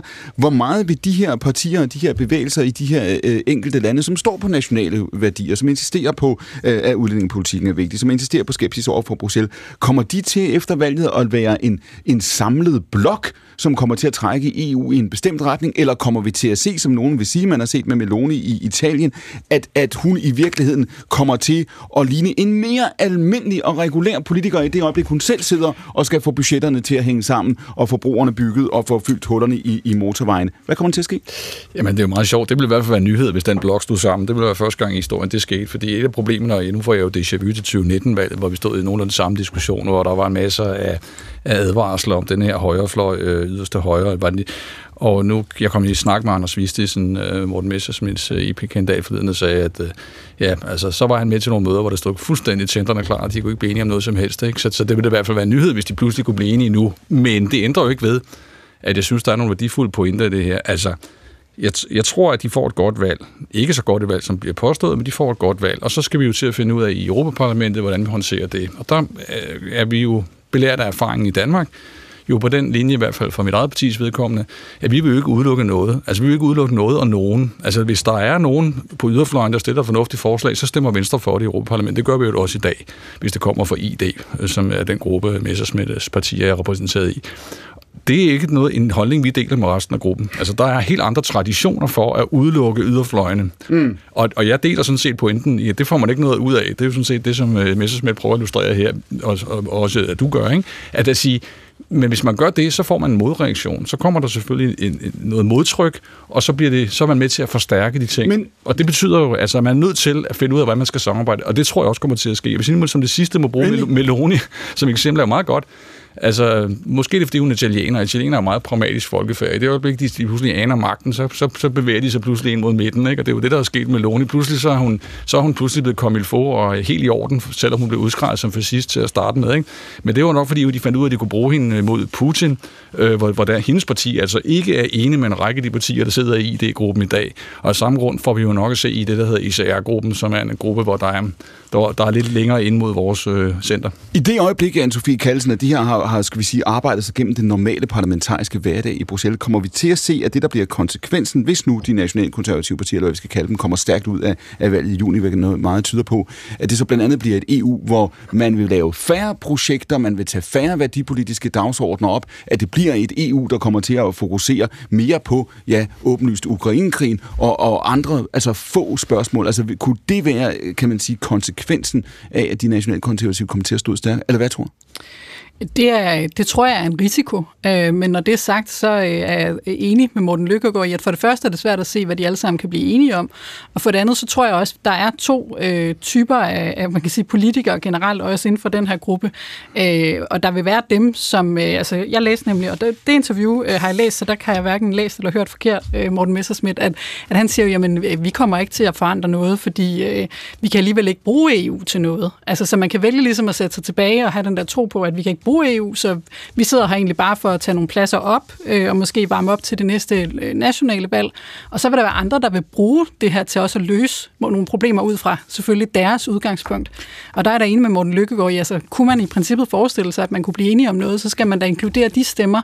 Så hvad det kommer til at få af betydning, det kommer jo an på, hvordan de her mennesker vil agere, og om de, øh, om de ønsker at bruge parlamentet som det, det er, nemlig en arena for indflydelse. At jeg så håber, at deres indflydelse mm. bliver minimal, det er jo en helt anden ting. Øh, men, men i hele den her debat kan jeg også blive, altså i det hele taget blive meget i tvivl om, hvad er det egentlig også, øh, som Morten Messerschmidt er, når vi taler for eksempel Ukraine, er så bekymret for? Altså fordi der er tydeligvis en regning, der skal betales. Er det den regning, som vi ikke skal være med til at betale i Danmark, altså den økonomiske regning? Fordi frihed koster. Og så er der et argument om, at det vil, det vil, ikke, det vil gøre, at EU ikke fungerer. Så tænker jeg, det må være din drøm, at EU ikke fungerer. Øh, altså, det, problemet er, at de ikke passer ind, at de er for udemokratiske. Så betyder det så, at EU er demokratisk i dag? Fordi det bliver man lidt forvirret over. Nej, altså det der for eksempel vil være problemet, det er, når man har et de facto ikke fungerende domstolsvæsen i et land som, som Ukraine, der jo er ret stort på størrelse med, med Spanien, jamen hvis du pludselig lader dem komme ind i indre marked, som var det Lykkegaard talte om før, så vil du også have danske virksomheder, der har interesser der, og de interesser, mm. de skal så oftest, hvis der kommer en tvist, afgøres ved den nationale domstole, og der kan man så ikke vide sig sikker på, hvad det er. Der har vi normalt haft sådan en holdning, at, at man skal leve op til et vist niveau, før vi udsætter danske virksomheder for det. Jeg nævnte allerede tidligere det her med, at man har fjernet tolden på, på, øh, på ukrainske øh, landbrugsprodukter. Øh, sådan set jo umiddelbart meget sympatisk, fordi det skal kompensere for, at hele østproduktionen selvfølgelig slår fejl, fordi der er krig mod Rusland, men, men som jo bare har nogle fatale konsekvenser i forhold til den øh, tyske landbrugssektor, og det er de øh, udsving, I ser nu, og det er blandt andet det, der giver AFD vind i sejlene. Der gør jeg bare opmærksom på, at det skal man sige.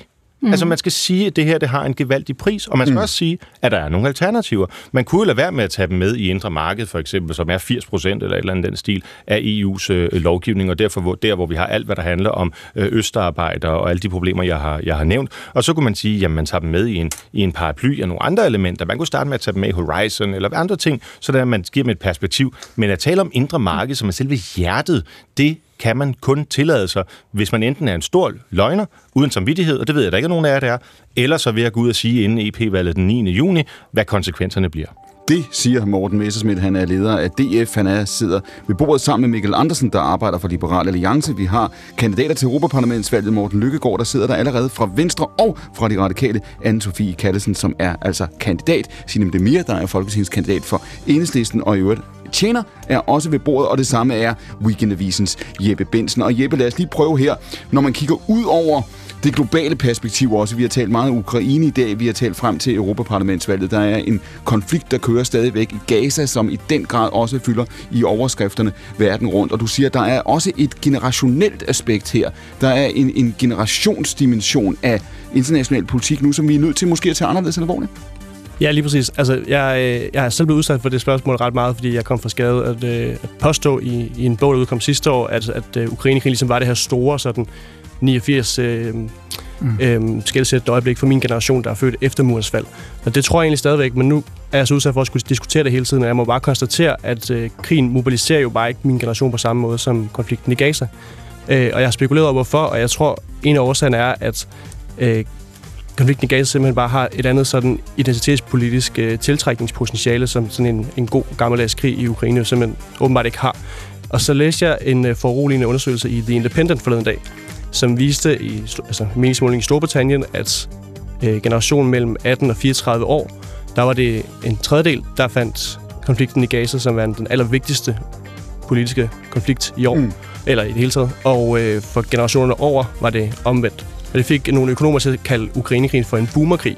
Så den er simpelthen ikke fat i de unge på samme måde. Hvilket jeg faktisk synes er ret, øh, ret foruroligende, fordi altså, jeg synes indiskutabelt, det er den mest presserende sag, ikke?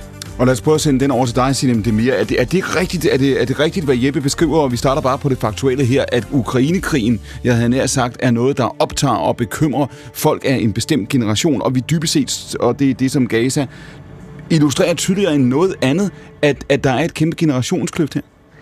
Altså nu har jeg ikke øh, selv læst øh, den undersøgelse, der bliver refereret til, men hvis jeg bare kigger på sociale medier, altså hvordan det ser ud på Facebook kontra Instagram, som jo er medier, der er meget opdelt i aldersgrupperinger, mm-hmm. så kan jeg da roligt sige, at på... Ja, Facebook er mænd over en vis alder, og Instagram ja, er kvinder, der... Jamen, så kan jeg da roligt sige, at på Instagram Stories, i hvert fald øh, de personer, jeg følger, så fylder, fylder Gaza da en hel del mere, end øh, Ukraine gør.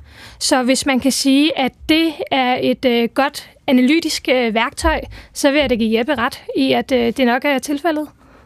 Jeppe? Jamen, jeg ved ikke, om det er et analytisk værktøj, men det er i hvert fald et godt eksempel på, øh, hvad problemet er, hvis du, hvis du spørger mig, at altså, nu kommer en rigtig klima pointe, ikke? men det er også noget med mediernes krise at gøre. Og øh, de traditionelle medier, som, som jeg jo også repræsenterer... Er, en rigtig klimen pointe. Ja, undskyld. Den, den lå lige for. Nej, det, det, det, så velkommen, ja. ja. Global politik, medierne, det hele hænger sammen. Mm. Og, øh, men det gør det faktisk. Fordi de traditionelle medier har jo øh, altså, globalt et problem med ligesom at, at øh, bevare sin egen troværdighed over for os alle yngre læsere. Det kan vi jo konstatere, det er jo ikke noget øh, nyt. Men vi ser det jo øh, få konsekvenser nu, hvor at særligt øh, din og min generation, vil jeg tro, ligesom, øh, har vendt sig til at få sine informationer via eksempelvis Instagram, hvor det ikke er det samme sådan redaktionelle bearbejdelse i, og det, det betyder bare, at, øh, at det vinder indpas, og det bliver meget mere udbredt end, end de konflikter, som, som vi dækker. Vi har, vi har, det er vores problem i den traditionelle presse, ligesom at, øh, at få den troværdighed tilbage. Og det er svært, når, øh, når generationer har vendt sig til, at de der medier, som vi følger på Instagram eller YouTube, eller hvor det nu er, er mere aktivistiske. Synes det mere, hvor meget af det her handler om? Altså, det, ja, der er et mediebillede og et diskussionsbillede, hvor man får sine oplysninger fra, men der er jo også et spørgsmål om, hvad man bliver formet af, og det er jo sådan set også det, som Jeppe åbner op for. Ser du nu, at der er en generation her, for hvem øh, konflikten i Gaza øh, er, er vigtig nu, men også bliver i virkeligheden identitetsformende? Altså, det her bliver noget, der kommer til at blive refereret tilbage til i mange år fremover? Ja, det tror jeg. Og jeg tror, en af de ting, der også har spillet ind, øh, hvad angår det her, i forhold til... Øh, hvorfor øh, krigen i Gaza øh, har fyldt så meget mm-hmm. hos mhm. øh, unge, og også skabt så meget forarvelse, og har gjort, at så mange unge er gået på, på gaden. Jeg tror også, det har noget at gøre med, øh, da invasionen af Ukraine kom, så var der jo ingen tvivl om, hvor den øh, danske regering stod, mm. hvor øh, de danske politikere i det hele taget stod. Og der tror jeg, at rigtig mange også følte sig mere sikre i, at vi gør det rigtige som land. Mm. Hvorimod at øh, mange måske har været usikre, hvad angår, hvor øh, Danmark står, når det kommer til Gaza, som nok har skabt noget øh, forarvelse. Og så må man jo også konstatere, at, øh, at vi måske har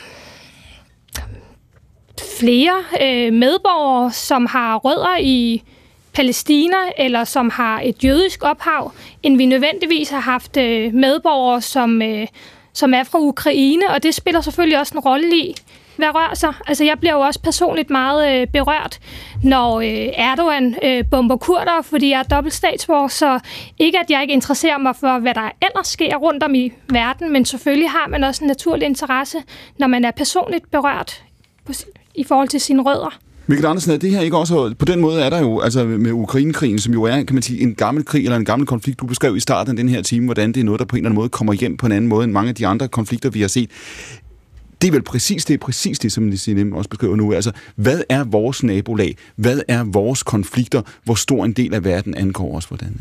Jo, det, det, det, tror jeg da også. Altså, men jeg tror, der, jeg, tror, jeg tror, jeg vil egentlig give Sinem ret øh, et langt stykke af vejen i forhold til, at jeg, jeg tror, at det er rigtigt, at man kan sige, at Øh, netop fordi der er så stor en konsensus om at støtte Ukraine, som der hele tiden har været, er der egentlig ikke så stort et diskussionspotentiale i det. Altså det er jo ikke fordi Ukraine ikke bliver debatteret vildt. Der er nogle folk både på, på højre og venstrefløjen, som, som mener, at det er en meget dårlig idé at støtte Ukraine, og det skal jeg da lov for. Mm. Også er nogen, der får lov til at fylde i medierne, også her på Danmarks Radio.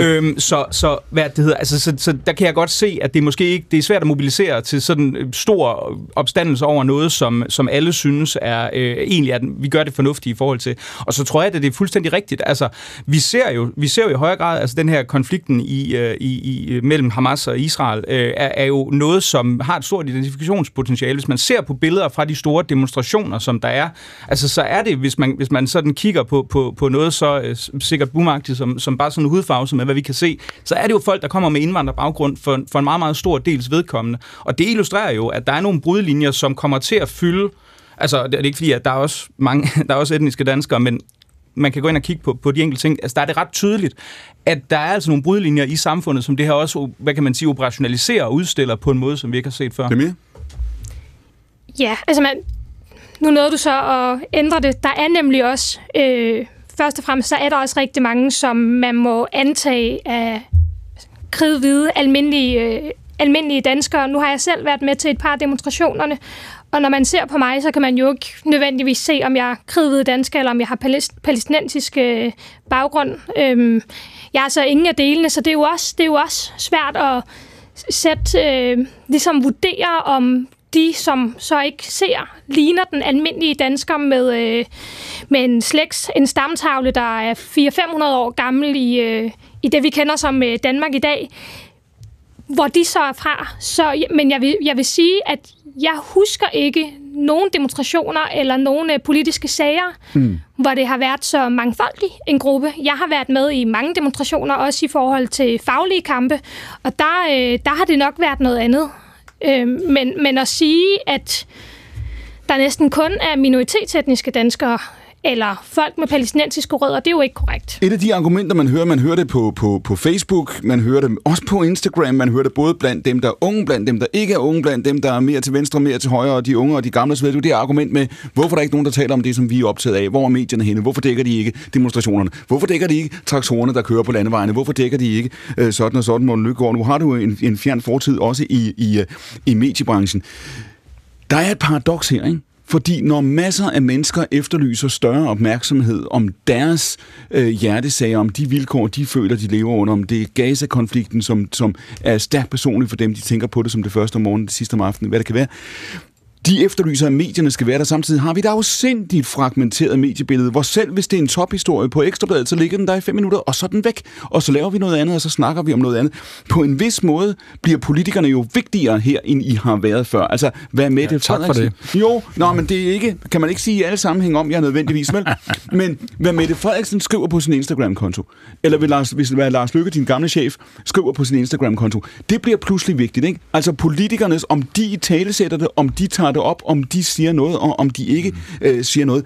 Hvil, hvilken rolle spiller det? Fordi en af de ting, som Signe jo beskriver her, det er, du har en debat, der fylder afsindigt meget ude i civilsamfundet, men hvor man godt indimellem kan spørge, hvor er den henne fra Christiansborg? Fordi det her det er noget, der angår også mange mennesker i det her land. Men det, vi snakker om her, det er jo et øh, nyt grundvilkår. Altså, øh, man kan beklage det, man kan have mange holdninger til det, du har lige prøvet at, at problematisere det, men det er et vilkår. Altså, det er fragmentering af et vilkår, og vi lever alle sammen med det vilkår.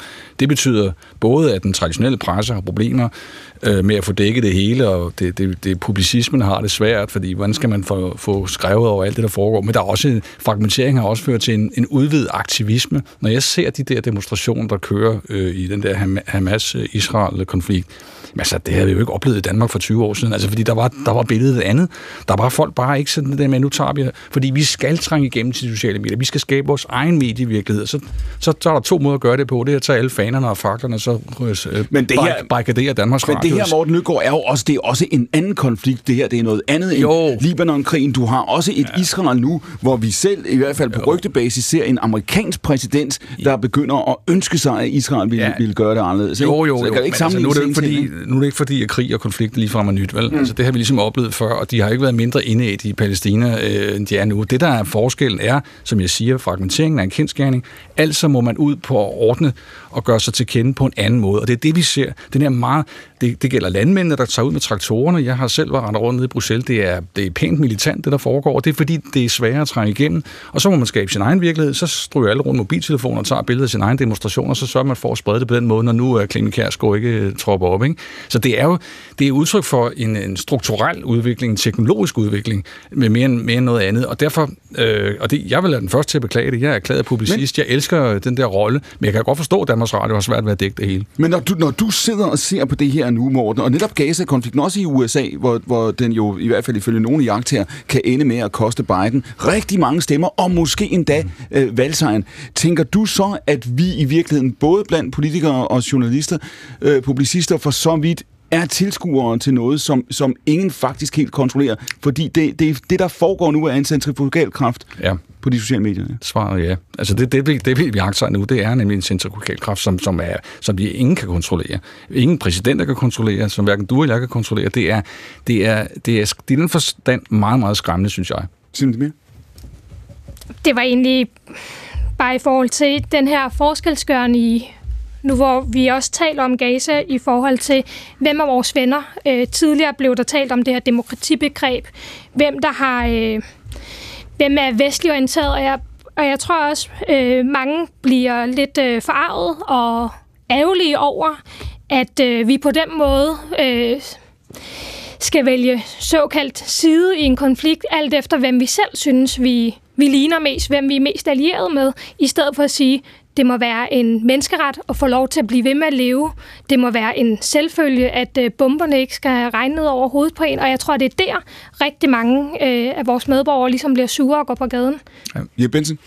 Jamen, det var i forhold til, hvad, hvad medierne de dækkede. Og jeg er sådan set uenig i, at øh, hvad sådan en som Morten Løkkegaard eller andre politikere øh, betoner, at det, der bliver fremhævet. Fordi hvis det var tilfældet, så vil, så vil Ukraine jo fylde meget mere. Altså meget kan man beskylde Mette Frederiksen og regeringen for, men altså, de fokuserer jo altså, på det hele tiden. Ikke? Øhm, men det er ikke Mette Frederiksens spadestik i Tyskland, eller øhm, eller Troels Lunds NATO-bidrag, der ligesom får lov til at fylde noget, vel? Vi har ikke engang snakket om de amerikanske soldater, som kommer til at gå rundt i Viborg særlig meget, vel? Øhm, ude på Kura, der, øh, der bruger vi jo, øh, hvor jeg kommer fra oprindeligt, der bruger vi jo det begreb, der hedder intersektionel, ikke? når kriserne ligesom overlapper. Og det kan, man, øh, det kan man mene, hvad man vil, men det tror jeg også er en af grundene til, at det får, altså Gaza-konflikten får sådan en helt anden sådan, øh, eksponering, øh, end Ukraine får. Øh, og der tror jeg, at man, man må forstå, at der er sådan et, der er en anden logik i de der øh, fora, altså med Instagram og så videre. Det er også en af grundene til, at, øh, at altså, Ukraine ikke bliver dækket på samme måde, for det har ikke det samme sådan, øh, du sagde identifikationspotentiale, ikke? men også sådan identitetspolitiske potentiale, fordi der er, ikke, altså, der, der vil ikke tale om det på samme måde, som noget, der sådan er, har berøring med flere øh, facader af vores liv, som konflikten i Gaza gør. Det er ligesom meget sådan afgrænset til at være krigen. Milseman? Jeg tror, man i virkeligheden kan hæve det op på et andet perspektiv, hvor det ikke kun handler om de sådan, militære øh, konflikter i verden, men helt generelt, øh, at der jo finder et øh, løbende videnstab sted øh, i øjeblikket, og det, er, det kommer især nedefra. Altså, jeg tror, det er Christian Benneke, der havde en artikel for nylig, hvor han beskriver det her med, hvem der øh, læser avis, hvordan man orienterer sig og så videre, som der kommer nogle tal på fra en eller anden øh, officiel kilde, jeg ikke lige kan huske, øh, men, men som i hvert fald viser den meget entydigt sprog, at, at stadig færre orientere sig i samfundet. Og det gør jo, at man bliver mere og mere afhængig af de sådan helt øh, enten tilfældige eller meget, meget nøje udvalgte ting, som kommer op på øh, Instagram og Twitter og, og hvad det hedder alt sammen. Øhm, og, og, og det gør bare, at vi som individer, men også som befolkning jo bliver gradvist mindre oplyste. Og når der, når der så er flere i den modne alder, min alder og, og op efter, som er meget optaget af, af Ukraine, så er det fordi, de har en historisk erindring om, om Rusland som en koldkrigs øh, supermagt, mm. og ser med den erfaring, de lever i, at det er det, der vil gentegne sig. Det er jeg enig i. Mens mange unge mennesker jo fuldstændig har mistet koncepterne, fordi de har aldrig haft dem, øh, og derfor bare hovedløst render rundt og gentager masses paroler. Morten Løgaard, du er de partier medlem af denne her regering. Man kan roligt sige, at nu nævnte Jeppe det også, at denne her regering sætter Ukraine meget højt øh, øh, på dagsordenen. I en vis forstand var invasionen, det forsvarsforlig, der fulgte efter, en stor del af baggrunden for, regeringen blev dannet. Det lagde statsministeren sådan set ikke skuld på, at det skete mm. øh, for to år siden øh, øh, heller. Hvad skal man gøre som politiker her? Altså, hvad, hvad, hvad, hvad skal Lars Løkke Rasmussen, Troelsund Poulsen og Mette Frederiksen gøre i forhold til også at facilitere og samle den her samtale? Fordi nu siger Messersmith det også, og så videre, der er jo enighed omkring, brug omkring øh, den fragmentering, der finder sted. Der er et generationsaspekt af det, der er et by-land-aspekt af det. Hvilken rolle skal politikerne spille? Fordi man kan jo omvendt også sige, ja, Gaza-konflikten er vigtig for Danmark, og Danmark tager stilling i den. Men hvad Danmark så vælger at gøre, har nok ikke den store betydning konkret i den enkelte mm. øh, øh konflikt, det enkelte konkrete resultat. Politikerne ser, ser ud som at være fanget i et spil mellem både at skulle melde ud og tage del i et symbolspil på en eller anden måde, og så i virkeligheden også gå ud og mene noget, som kun egentlig kan blive tabersager, fordi de dagsorden sætter problemer, de ikke kan levere på. Ja, og jeg tror, men nu kommer jeg til at sætte lidt for egen regning, og ikke på vegne af mit parti, men min, min øh, kæphest i den her diskussion har altid været, at vi er simpelthen pinedød nødt til at øh, understøtte og forstærke publicismen. Altså den her, altså vi, som, vi, vi kommer jo, det vidensab, som Morten Messerschmidt snakker om, er jo reelt, det foregår hver eneste dag. Jeg har fire unger, der er mellem 22 og 34, undskyld, jeg kalder dem unger, det er jo voksne mennesker, de er velbegavede, de er veluddannede, de ser ikke tv-avis længere, de ved ikke, hvad der foregår på Danmarks Radio, for nu at sige det pænt, ikke? Øh, det er ikke bare, fordi deres far han er, han er væk, men det er også fordi, det er også fordi at, at det simpelthen, de får deres nyheder på de sociale medier, og de er jo ikke engang selv bevidste om, hvad det betyder af videntab. Øh, de bliver specialiseret, de bliver jurister, de bliver læger, de bliver dit og dat, men de, de er ikke klar over, hvad det er, sammenhængskraften i et samfund er. Så der er en kæmpe opgave, synes jeg, for en regering og for et samfund, at understøtte publicisme Altså meget mere, end vi gør i dag. Vi har stolte traditioner, og der er jo en grund til, at vi er et konsensussamfund i dag. Det er jo fordi, vi har de traditioner. Øh, når vi snakker om, altså når vi, for hver generation er den konflikt, man er midt i, jo den største og den vigtigste i hele verden, og der mm. har virkelig aldrig været noget før. Og det er jo på grund af det, det der tab. Altså hvis, hvis, man, hvis alle unge i dag mellem 20 og 30, de vidste noget om 2. verdenskrig, og vidste, hvad, det, hvad, hvad den kolde krig gik ud på, så tror jeg ikke, at den der Hamas-konflikt havde fyldt så meget, som den gør. Og det er jo fordi, man, man, man mister perspektivet. Og det perspektiv skal vi jo fastholde, og det er en politisk opgave også.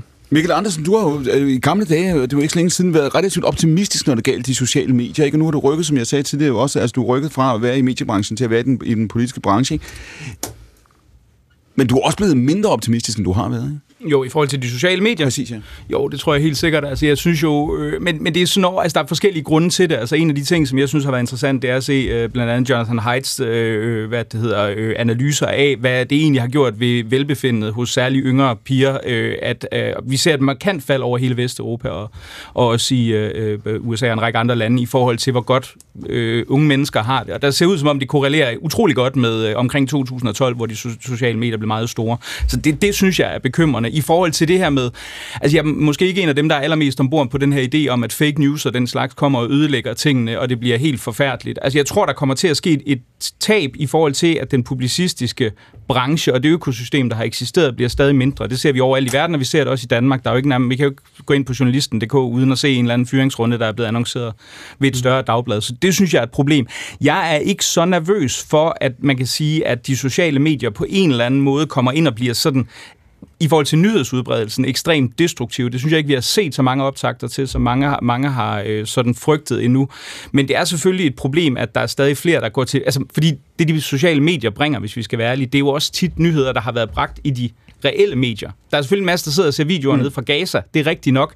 Men de fleste, som får deres faktuelle viden om, hvad der foregår, hvor der er tropper, der rykker frem, og hvad der sker rundt omkring i verden, det er jo stadigvæk de primære medier. Men tit bliver de bare vinklet og sat ind i forskellige øh, sammenhænge på sociale medier, hvor de indgår på en anden måde. Ikke? Kallesen? Men jeg har det bare lidt svært ved, at vi sådan... Øh, det er også en spændende teoretisk diskussion øh, og, og spændende mediediskussion, men, men at vi sådan taler om den her Hamas-konflikt, og øh, spørgsmålet er, øh, hvor, hvorfor øh, går man ikke øh, i lige så høj grad på gaden for, for Ukraine som for, for Gaza? Altså, vi bliver også nødt til for lige at gå tilbage. Hvad er, øh, hvad er Danmarks rolle i det her? Altså, Danmark støtter entydigt Ukraine ligesom et stort flertal af danskere. Så der kan være rigtig meget mening i at stille sig og demonstrere foran den russiske ambassade imod det, der foregår i Ukraine. Øh, men det er ligesom også der, man kan stå. Når vi så taler om, om Gaza, så har vi en regering, som ikke har været tydelig om, øh, hvad man mener i forhold til den fremfærd, som Israel har. Og selvfølgelig har jeg gentaget rigtig mange gange, hvad jeg er enig i, at Israel har ret til at forsvare sig. Men det vi så bør diskutere nu, og som rigtig mange danskere i alle mulige farver diskuterer, er, er det her så et forsvar, eller er det også et angreb på uskyldige mennesker? Og kalde det en Hamas-konflikt, må jeg sige, det synes jeg også er historieløst, for det her er ikke bare et spørgsmål, det er også et spørgsmål om Hamas, og naturligvis har Hamas haft en kæmpe skyld i den konflikt, som er eskaleret nu, men der er uskyldige mennesker, og når vi ser de demonstrationer, så kan vi bare ikke løsrive det fra, at det her det kun handler om mediedebatter øh, og hvad er på sociale medier. Det handler også om virkeligheden i Gaza. Lykke. Altså, ja nej. Altså, jeg synes, jeg synes, at hvis vi, igen må vi jo forestille os, hvis ikke vi levede i 2024 i den øh, medievirkelighed, vi skildrer her med SoMe, så det det stadigvæk være min påstand, at så vil vi ikke se så mange mennesker på gaden i den der aktivistiske form. Det er jo ikke fordi, at de ikke har ret, har pointer. Det er ikke fordi, det ikke er forfærdeligt, der foregår. Krig er forfærdeligt. Hvis man, øh, der er også babyer, der bliver slået ihjel i Ukraine, skulle jeg mene. Ikke? Så, så jeg synes, forskellen er den samme.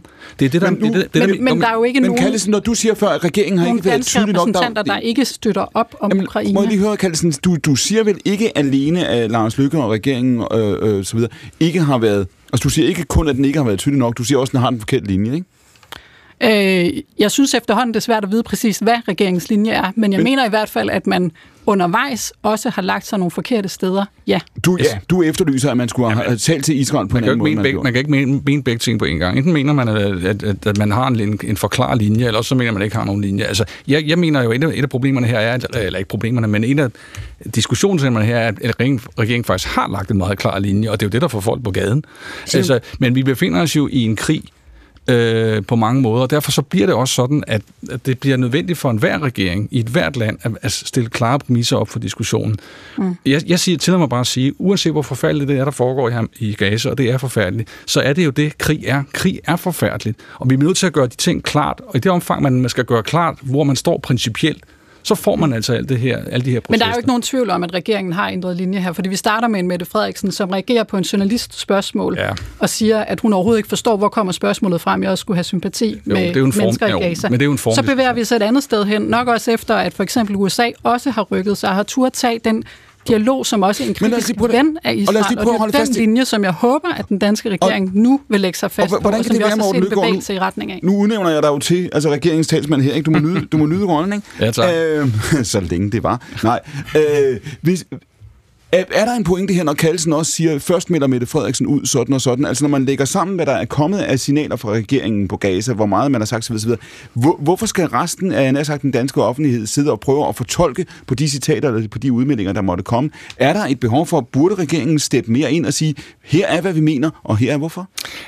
Altså, der er jo en kompleksitet i det her, som selvfølgelig gør det med udmeldinger til, til et spørgsmål. Men jeg, man kan jo godt på den ene side mene, at det, der er fuldstændig klare principper på spil retten til at forsvare sig som nation mm. og sådan ting. Og så på den anden side, selvfølgelig løbende følge, hvad der foregår, og være med til i FN-sammenhæng og andre steder, at, at øh, uddybe det og nuancere det. Det behøver jo ikke at føre til, øh, at man absolut skal mene, at regeringen ikke, man ikke kan forstå, hvad regeringen siger. Det synes jeg er, er et forsimplet synspunkt. Det er da ret klart, at regeringen selvfølgelig, ligesom andre regeringer rundt omkring i verden, følger situationen tæt, og i det omfang, at Israel ikke gør det, som man synes, ja, så, så, så skal man da selvfølgelig reagere på det.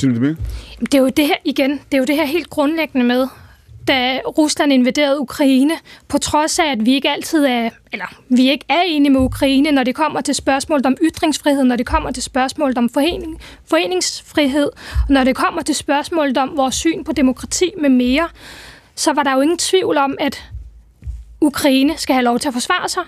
Rusland er aggressoren. Vi skal ikke støtte lande og befolkninger alt efter, om vi kan lide dem, eller om vi ikke kan lide dem, om de er orienteret eller ej. Og det er det, der også burde være spørgsmålet her. Når palæstinenserne møder bomber med mere fra Israels side, så handler det ikke om, om vi deler værdifællesskab eller andet med den palæstinensiske befolkning. Det handler om, at de her mennesker ikke skal blive udsat for det her. Det handler om, at de her mennesker selvfølgelig skal kunne få humanitær hjælp. Og øhm, og det er det, og det er der, den danske regering øh, ikke har været tydelig Og der siger du i virkeligheden også det her generationsskifte slået igennem, eller generationskløften, den som Jeppe øh, beskrev før, at når folk ser på Ukraine, hvor de godt kan høre, hvad regeringen siger, og så ser på Gaza, så er det også i høj grad forskelsbehandlingen, de reagerer på, ikke? Jo, det er det, de reagerer på. og... ja. Men, men det, som vel er, er den reelle øh, forskel, det er, at når det kommer til Gaza-konflikten, jamen så efterplapper alle bare de samme paroler, altså uden at tænke over, hvad det egentlig er, man siger. Alle kalder på en våbenhvile. Hvorfor gør man det? Det er Hamas-retorik. Hvorfor taler man ikke om fred? Altså, øhm, øh, hvorfor er der ikke nogen, der taler om, at når, når de palæstinenser, der så er fanget, kan jeg forstå, er fanget, jamen så er det jo fordi Ægypten, som ellers ikke holder sig tilbage fra at tale om broderkærlighed mellem de muslimske folk osv., jamen de har lukket grænsen. Hvad så med at lægge pres på Ægypten, sådan at øh, de palæstinenser, der befinder sig mod deres vilje, på det her område i Mellemøsten, de kan komme ud, sådan at Israel kan gennemføre det fuldstændig retfærdige gengældelsesangreb ovenpå et redselsfuldt terrorangreb, nemlig at udrydde en terrororganisation, når du lytter, Hamas. Når, når du lytter til regeringens linje på det her ja. spørgsmål, Messersmith, det er også det, vi har diskuteret det sidste kvarter. Er det, er det tydeligt for dig, hvor den danske regering og dermed den danske stat står i forhold til Israel? Ja, den, den danske regeringsposition er, at de vil gerne forsvare Israel, de vil gerne have, at så få der opdager det som muligt. Det er den danske regeringsposition. Øh, og, Prøv lige at øh, udbygge det, altså så få der opdager det som muligt. Jo, men altså, øh, det er jo helt tydeligt, at de gider ikke alle de der demonstrationer, øh, det kan jeg sådan set godt forstå, hvor man sådan fuldstændig usagligt står der, øh, enten fysisk eller i hvert fald åndeligt indhyllet i en terrororganisations faner, gengiver deres paroler osv., og de ved udmærket godt, at fordi der er så mange af de, øh, især må man jo sige, unge mennesker, som ikke forstår øh, konfliktens historiske baggrund, og helt åbenlyst kun øh, efterplapper de ting, de får på Instagram osv. Jeg ser det jo også, fordi jeg får det også, og Gud ved, hvilken årsag. Jeg er relativt resistent over for det. Men altså, hvor man netop ikke får lagt presse på Hamas, så du hvor man siger, ikke lægger presse på Egypten. Så du siger, at regeringens linje er tydelig. Det er bare, bare ikke bare. Det, regeringens linje er tydelig. Det er bare at Israel op og håbe, at så få som muligt opdager Men ja, det vil jeg tillade mig at sige. Lykke. altså, det, kan, ja, det er jo en populær måde at sige på, at man, der er selvfølgelig ikke nogen, der ønsker, at, at øh, puste til en konflikt, der betyder, at Københavns gader er fyldt med demonstrationer hver eneste dag. Sådan kunne man jo også sige det. Man vil jo gerne lægge sig et sted, hvor man på den ene side får signaleret, at man er fuldstændig entydigt bakker op om Israels legitime kamp, ret til at forsvare sig, og på den anden side selvfølgelig har øje for de lidelser, som der foregår, og at man skal følge krigens regler og, og, og øh, internationale ret. Hvad, hvad er vi vidner til her, Mikkel Andersen? Nu skubber jeg dig måske lidt tilbage i din gamle medierolle her. Hvad er vi vidner til det her spørgsmål? Har Messersmith ret i, i sin analyse af regeringen her? De støtter Israel, de vil bare ikke snakke om det? Ja, det tror jeg absolut. Altså, det er jo de signaler, man, man også... Altså, jeg ved ikke, hvad man siger, ikke vil snakke om det. Jeg synes, man har også trods ja, alt været ude med relativt utvetydige ja, opbakninger, men, men jeg er da klar over, at det synes jeg også, Lykkegaard redegør ganske fint for. Jeg kunne selvfølgelig godt være ond i forhold til at inddrage nogle referencer til, hvad man er villig til at gøre i forhold til at imødekomme øh, forskellige udemokratiske bevægelser, jævnfør koranloven du skal og forskellige andre ting. du skal lave en hat, hvor der står, jeg kunne selvfølgelig godt være ond, ikke? Jo, jeg har også overvejet at afslutte alt, hvad jeg skriver med. I øvrigt mener jeg, at koranloven skulle afskaffes, men, men, men jeg mener, altså jeg mener jo, det, er jo, det er jo rigtigt nok, at selvfølgelig er der også et behov, fordi man kan sige, at der er en stor frustration forbundet med de civile tab, der er udledt i den her konflikt. Og den kan man sige, den går regeringen jo så selvfølgelig også ind og, og taler ind i, i forhold til den her dagsorden. Men jeg synes også, det er vigtigt. Altså, der er et, et perspektiv, der mangler lidt her, og det er jo også, at man kan sige, at vi i Danmark diskuterer nogle, nogle meget, meget irrelevante for selve konflikten faktorer. Altså, det er som om Danmark har nogen indflydelse på Israels politik i den her hensener. Hvis vi skal være ærlige, så har vi i praksis ikke det. Altså, israelerne lytter ikke til øh, Europa, eller og regner og ikke Europa for en særlig relevant aktør i nogen sammenhæng. De er interesserede i amerikanerne. Så kan vi godt diskutere, hvorvidt, øh, hvad det hedder, at øh, vi- vi skal sende nogen til Melody Grand Prix, eller forskellige andre ting, og det, det er fint nok, det skal man også have mulighed for. Men vi skal bare være klar over, at vi diskuterer en konflikt, som ikke har den store påvirkning for de fleste, ho- langt hovedparten af danskere har ikke nogen direkte berøring med det, vi kan ikke, og vi kan ikke gøre nogen forskel i forhold til det. Derfor kan man sagtens, værdipolitisk, det har jeg sikkert selv- også selv gjort i forhold til tusind andre ting, sidde og diskutere det. Vi skal bare være klar over, at det er den store forskel til Ukrainekrigen, der faktisk kan få en meget, meget konkret og meget, meget direkte indflydelse på vores eget lands fremtid i modsætning til krigen i Gaza. Jeppe Benson, du siger før det her med, at da du skriver bogen, så siger du, du regner med, at Ukrainekrigen, kan man sige, bliver altså på en eller anden måde normdannende her, ikke? og definerende. Du har så opdaget, at, at virkeligheden er en anden. Hvornår, hvornår, hvornår er du født? Hvor gammel er du nu, Jeppe?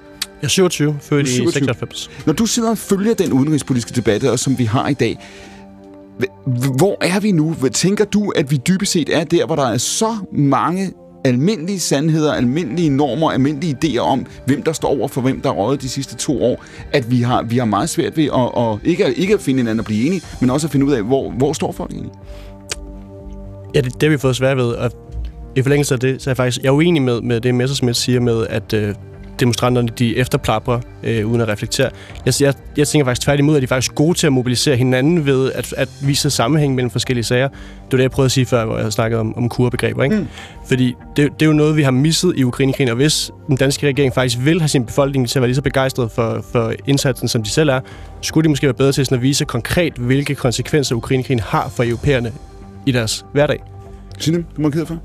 Ja, det var også i forhold til, jeg synes, det er at negligere øh, de her demonstranter ved at sige, at de er indhyllet i, øh, i Hamas-paroler og flag, og, at, og også kalde det her for en Hamas-konflikt. Sammen, i, I samme om- åndedrag, som man også siger, at de her personer, der går på gaden, er historieløse.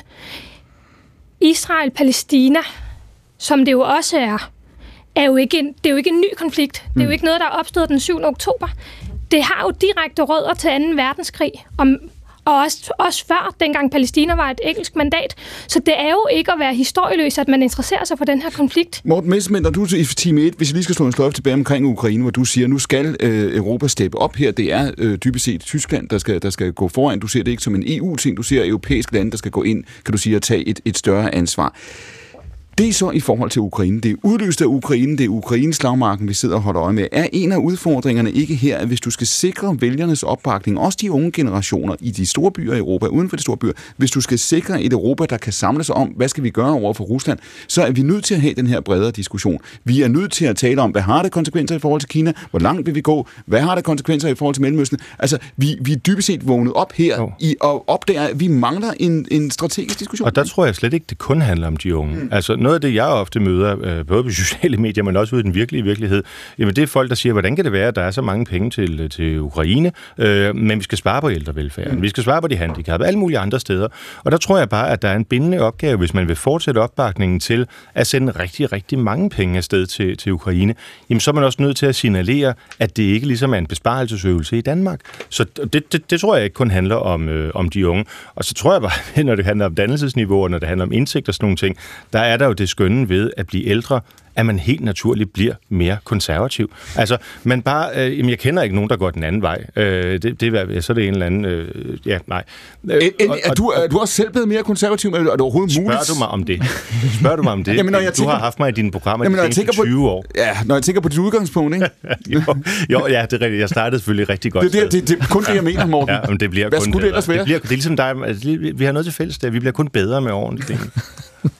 det er smiger for dig ingen steder. Hvad, du havde en anden pointe, ikke? Øhm, nej, altså kun jo, men, men, men at man jo altså så forhåbentlig må se, at de her unge mennesker også med tiden begynder at interessere sig for, hvad betyder det for eksempel, når man står og råber fra floden til, uh, from the river to the sea? Ja. Ikke? Altså det, men, det betyder, at så må der ikke være et Israel, så må jøder ikke være i men når du bliver Det skal mødt, man vide. Men når du bliver mødt, øh, Morten, på de sociale medier og dine egne vælgere, af folk, der siger, hvorfor kan vi sende så mange penge til Ukraine, når ja. der mangler sådan og sådan på det, mm. på det lokale sygehus? Du siger, det er man også nødt til at tage alvorligt.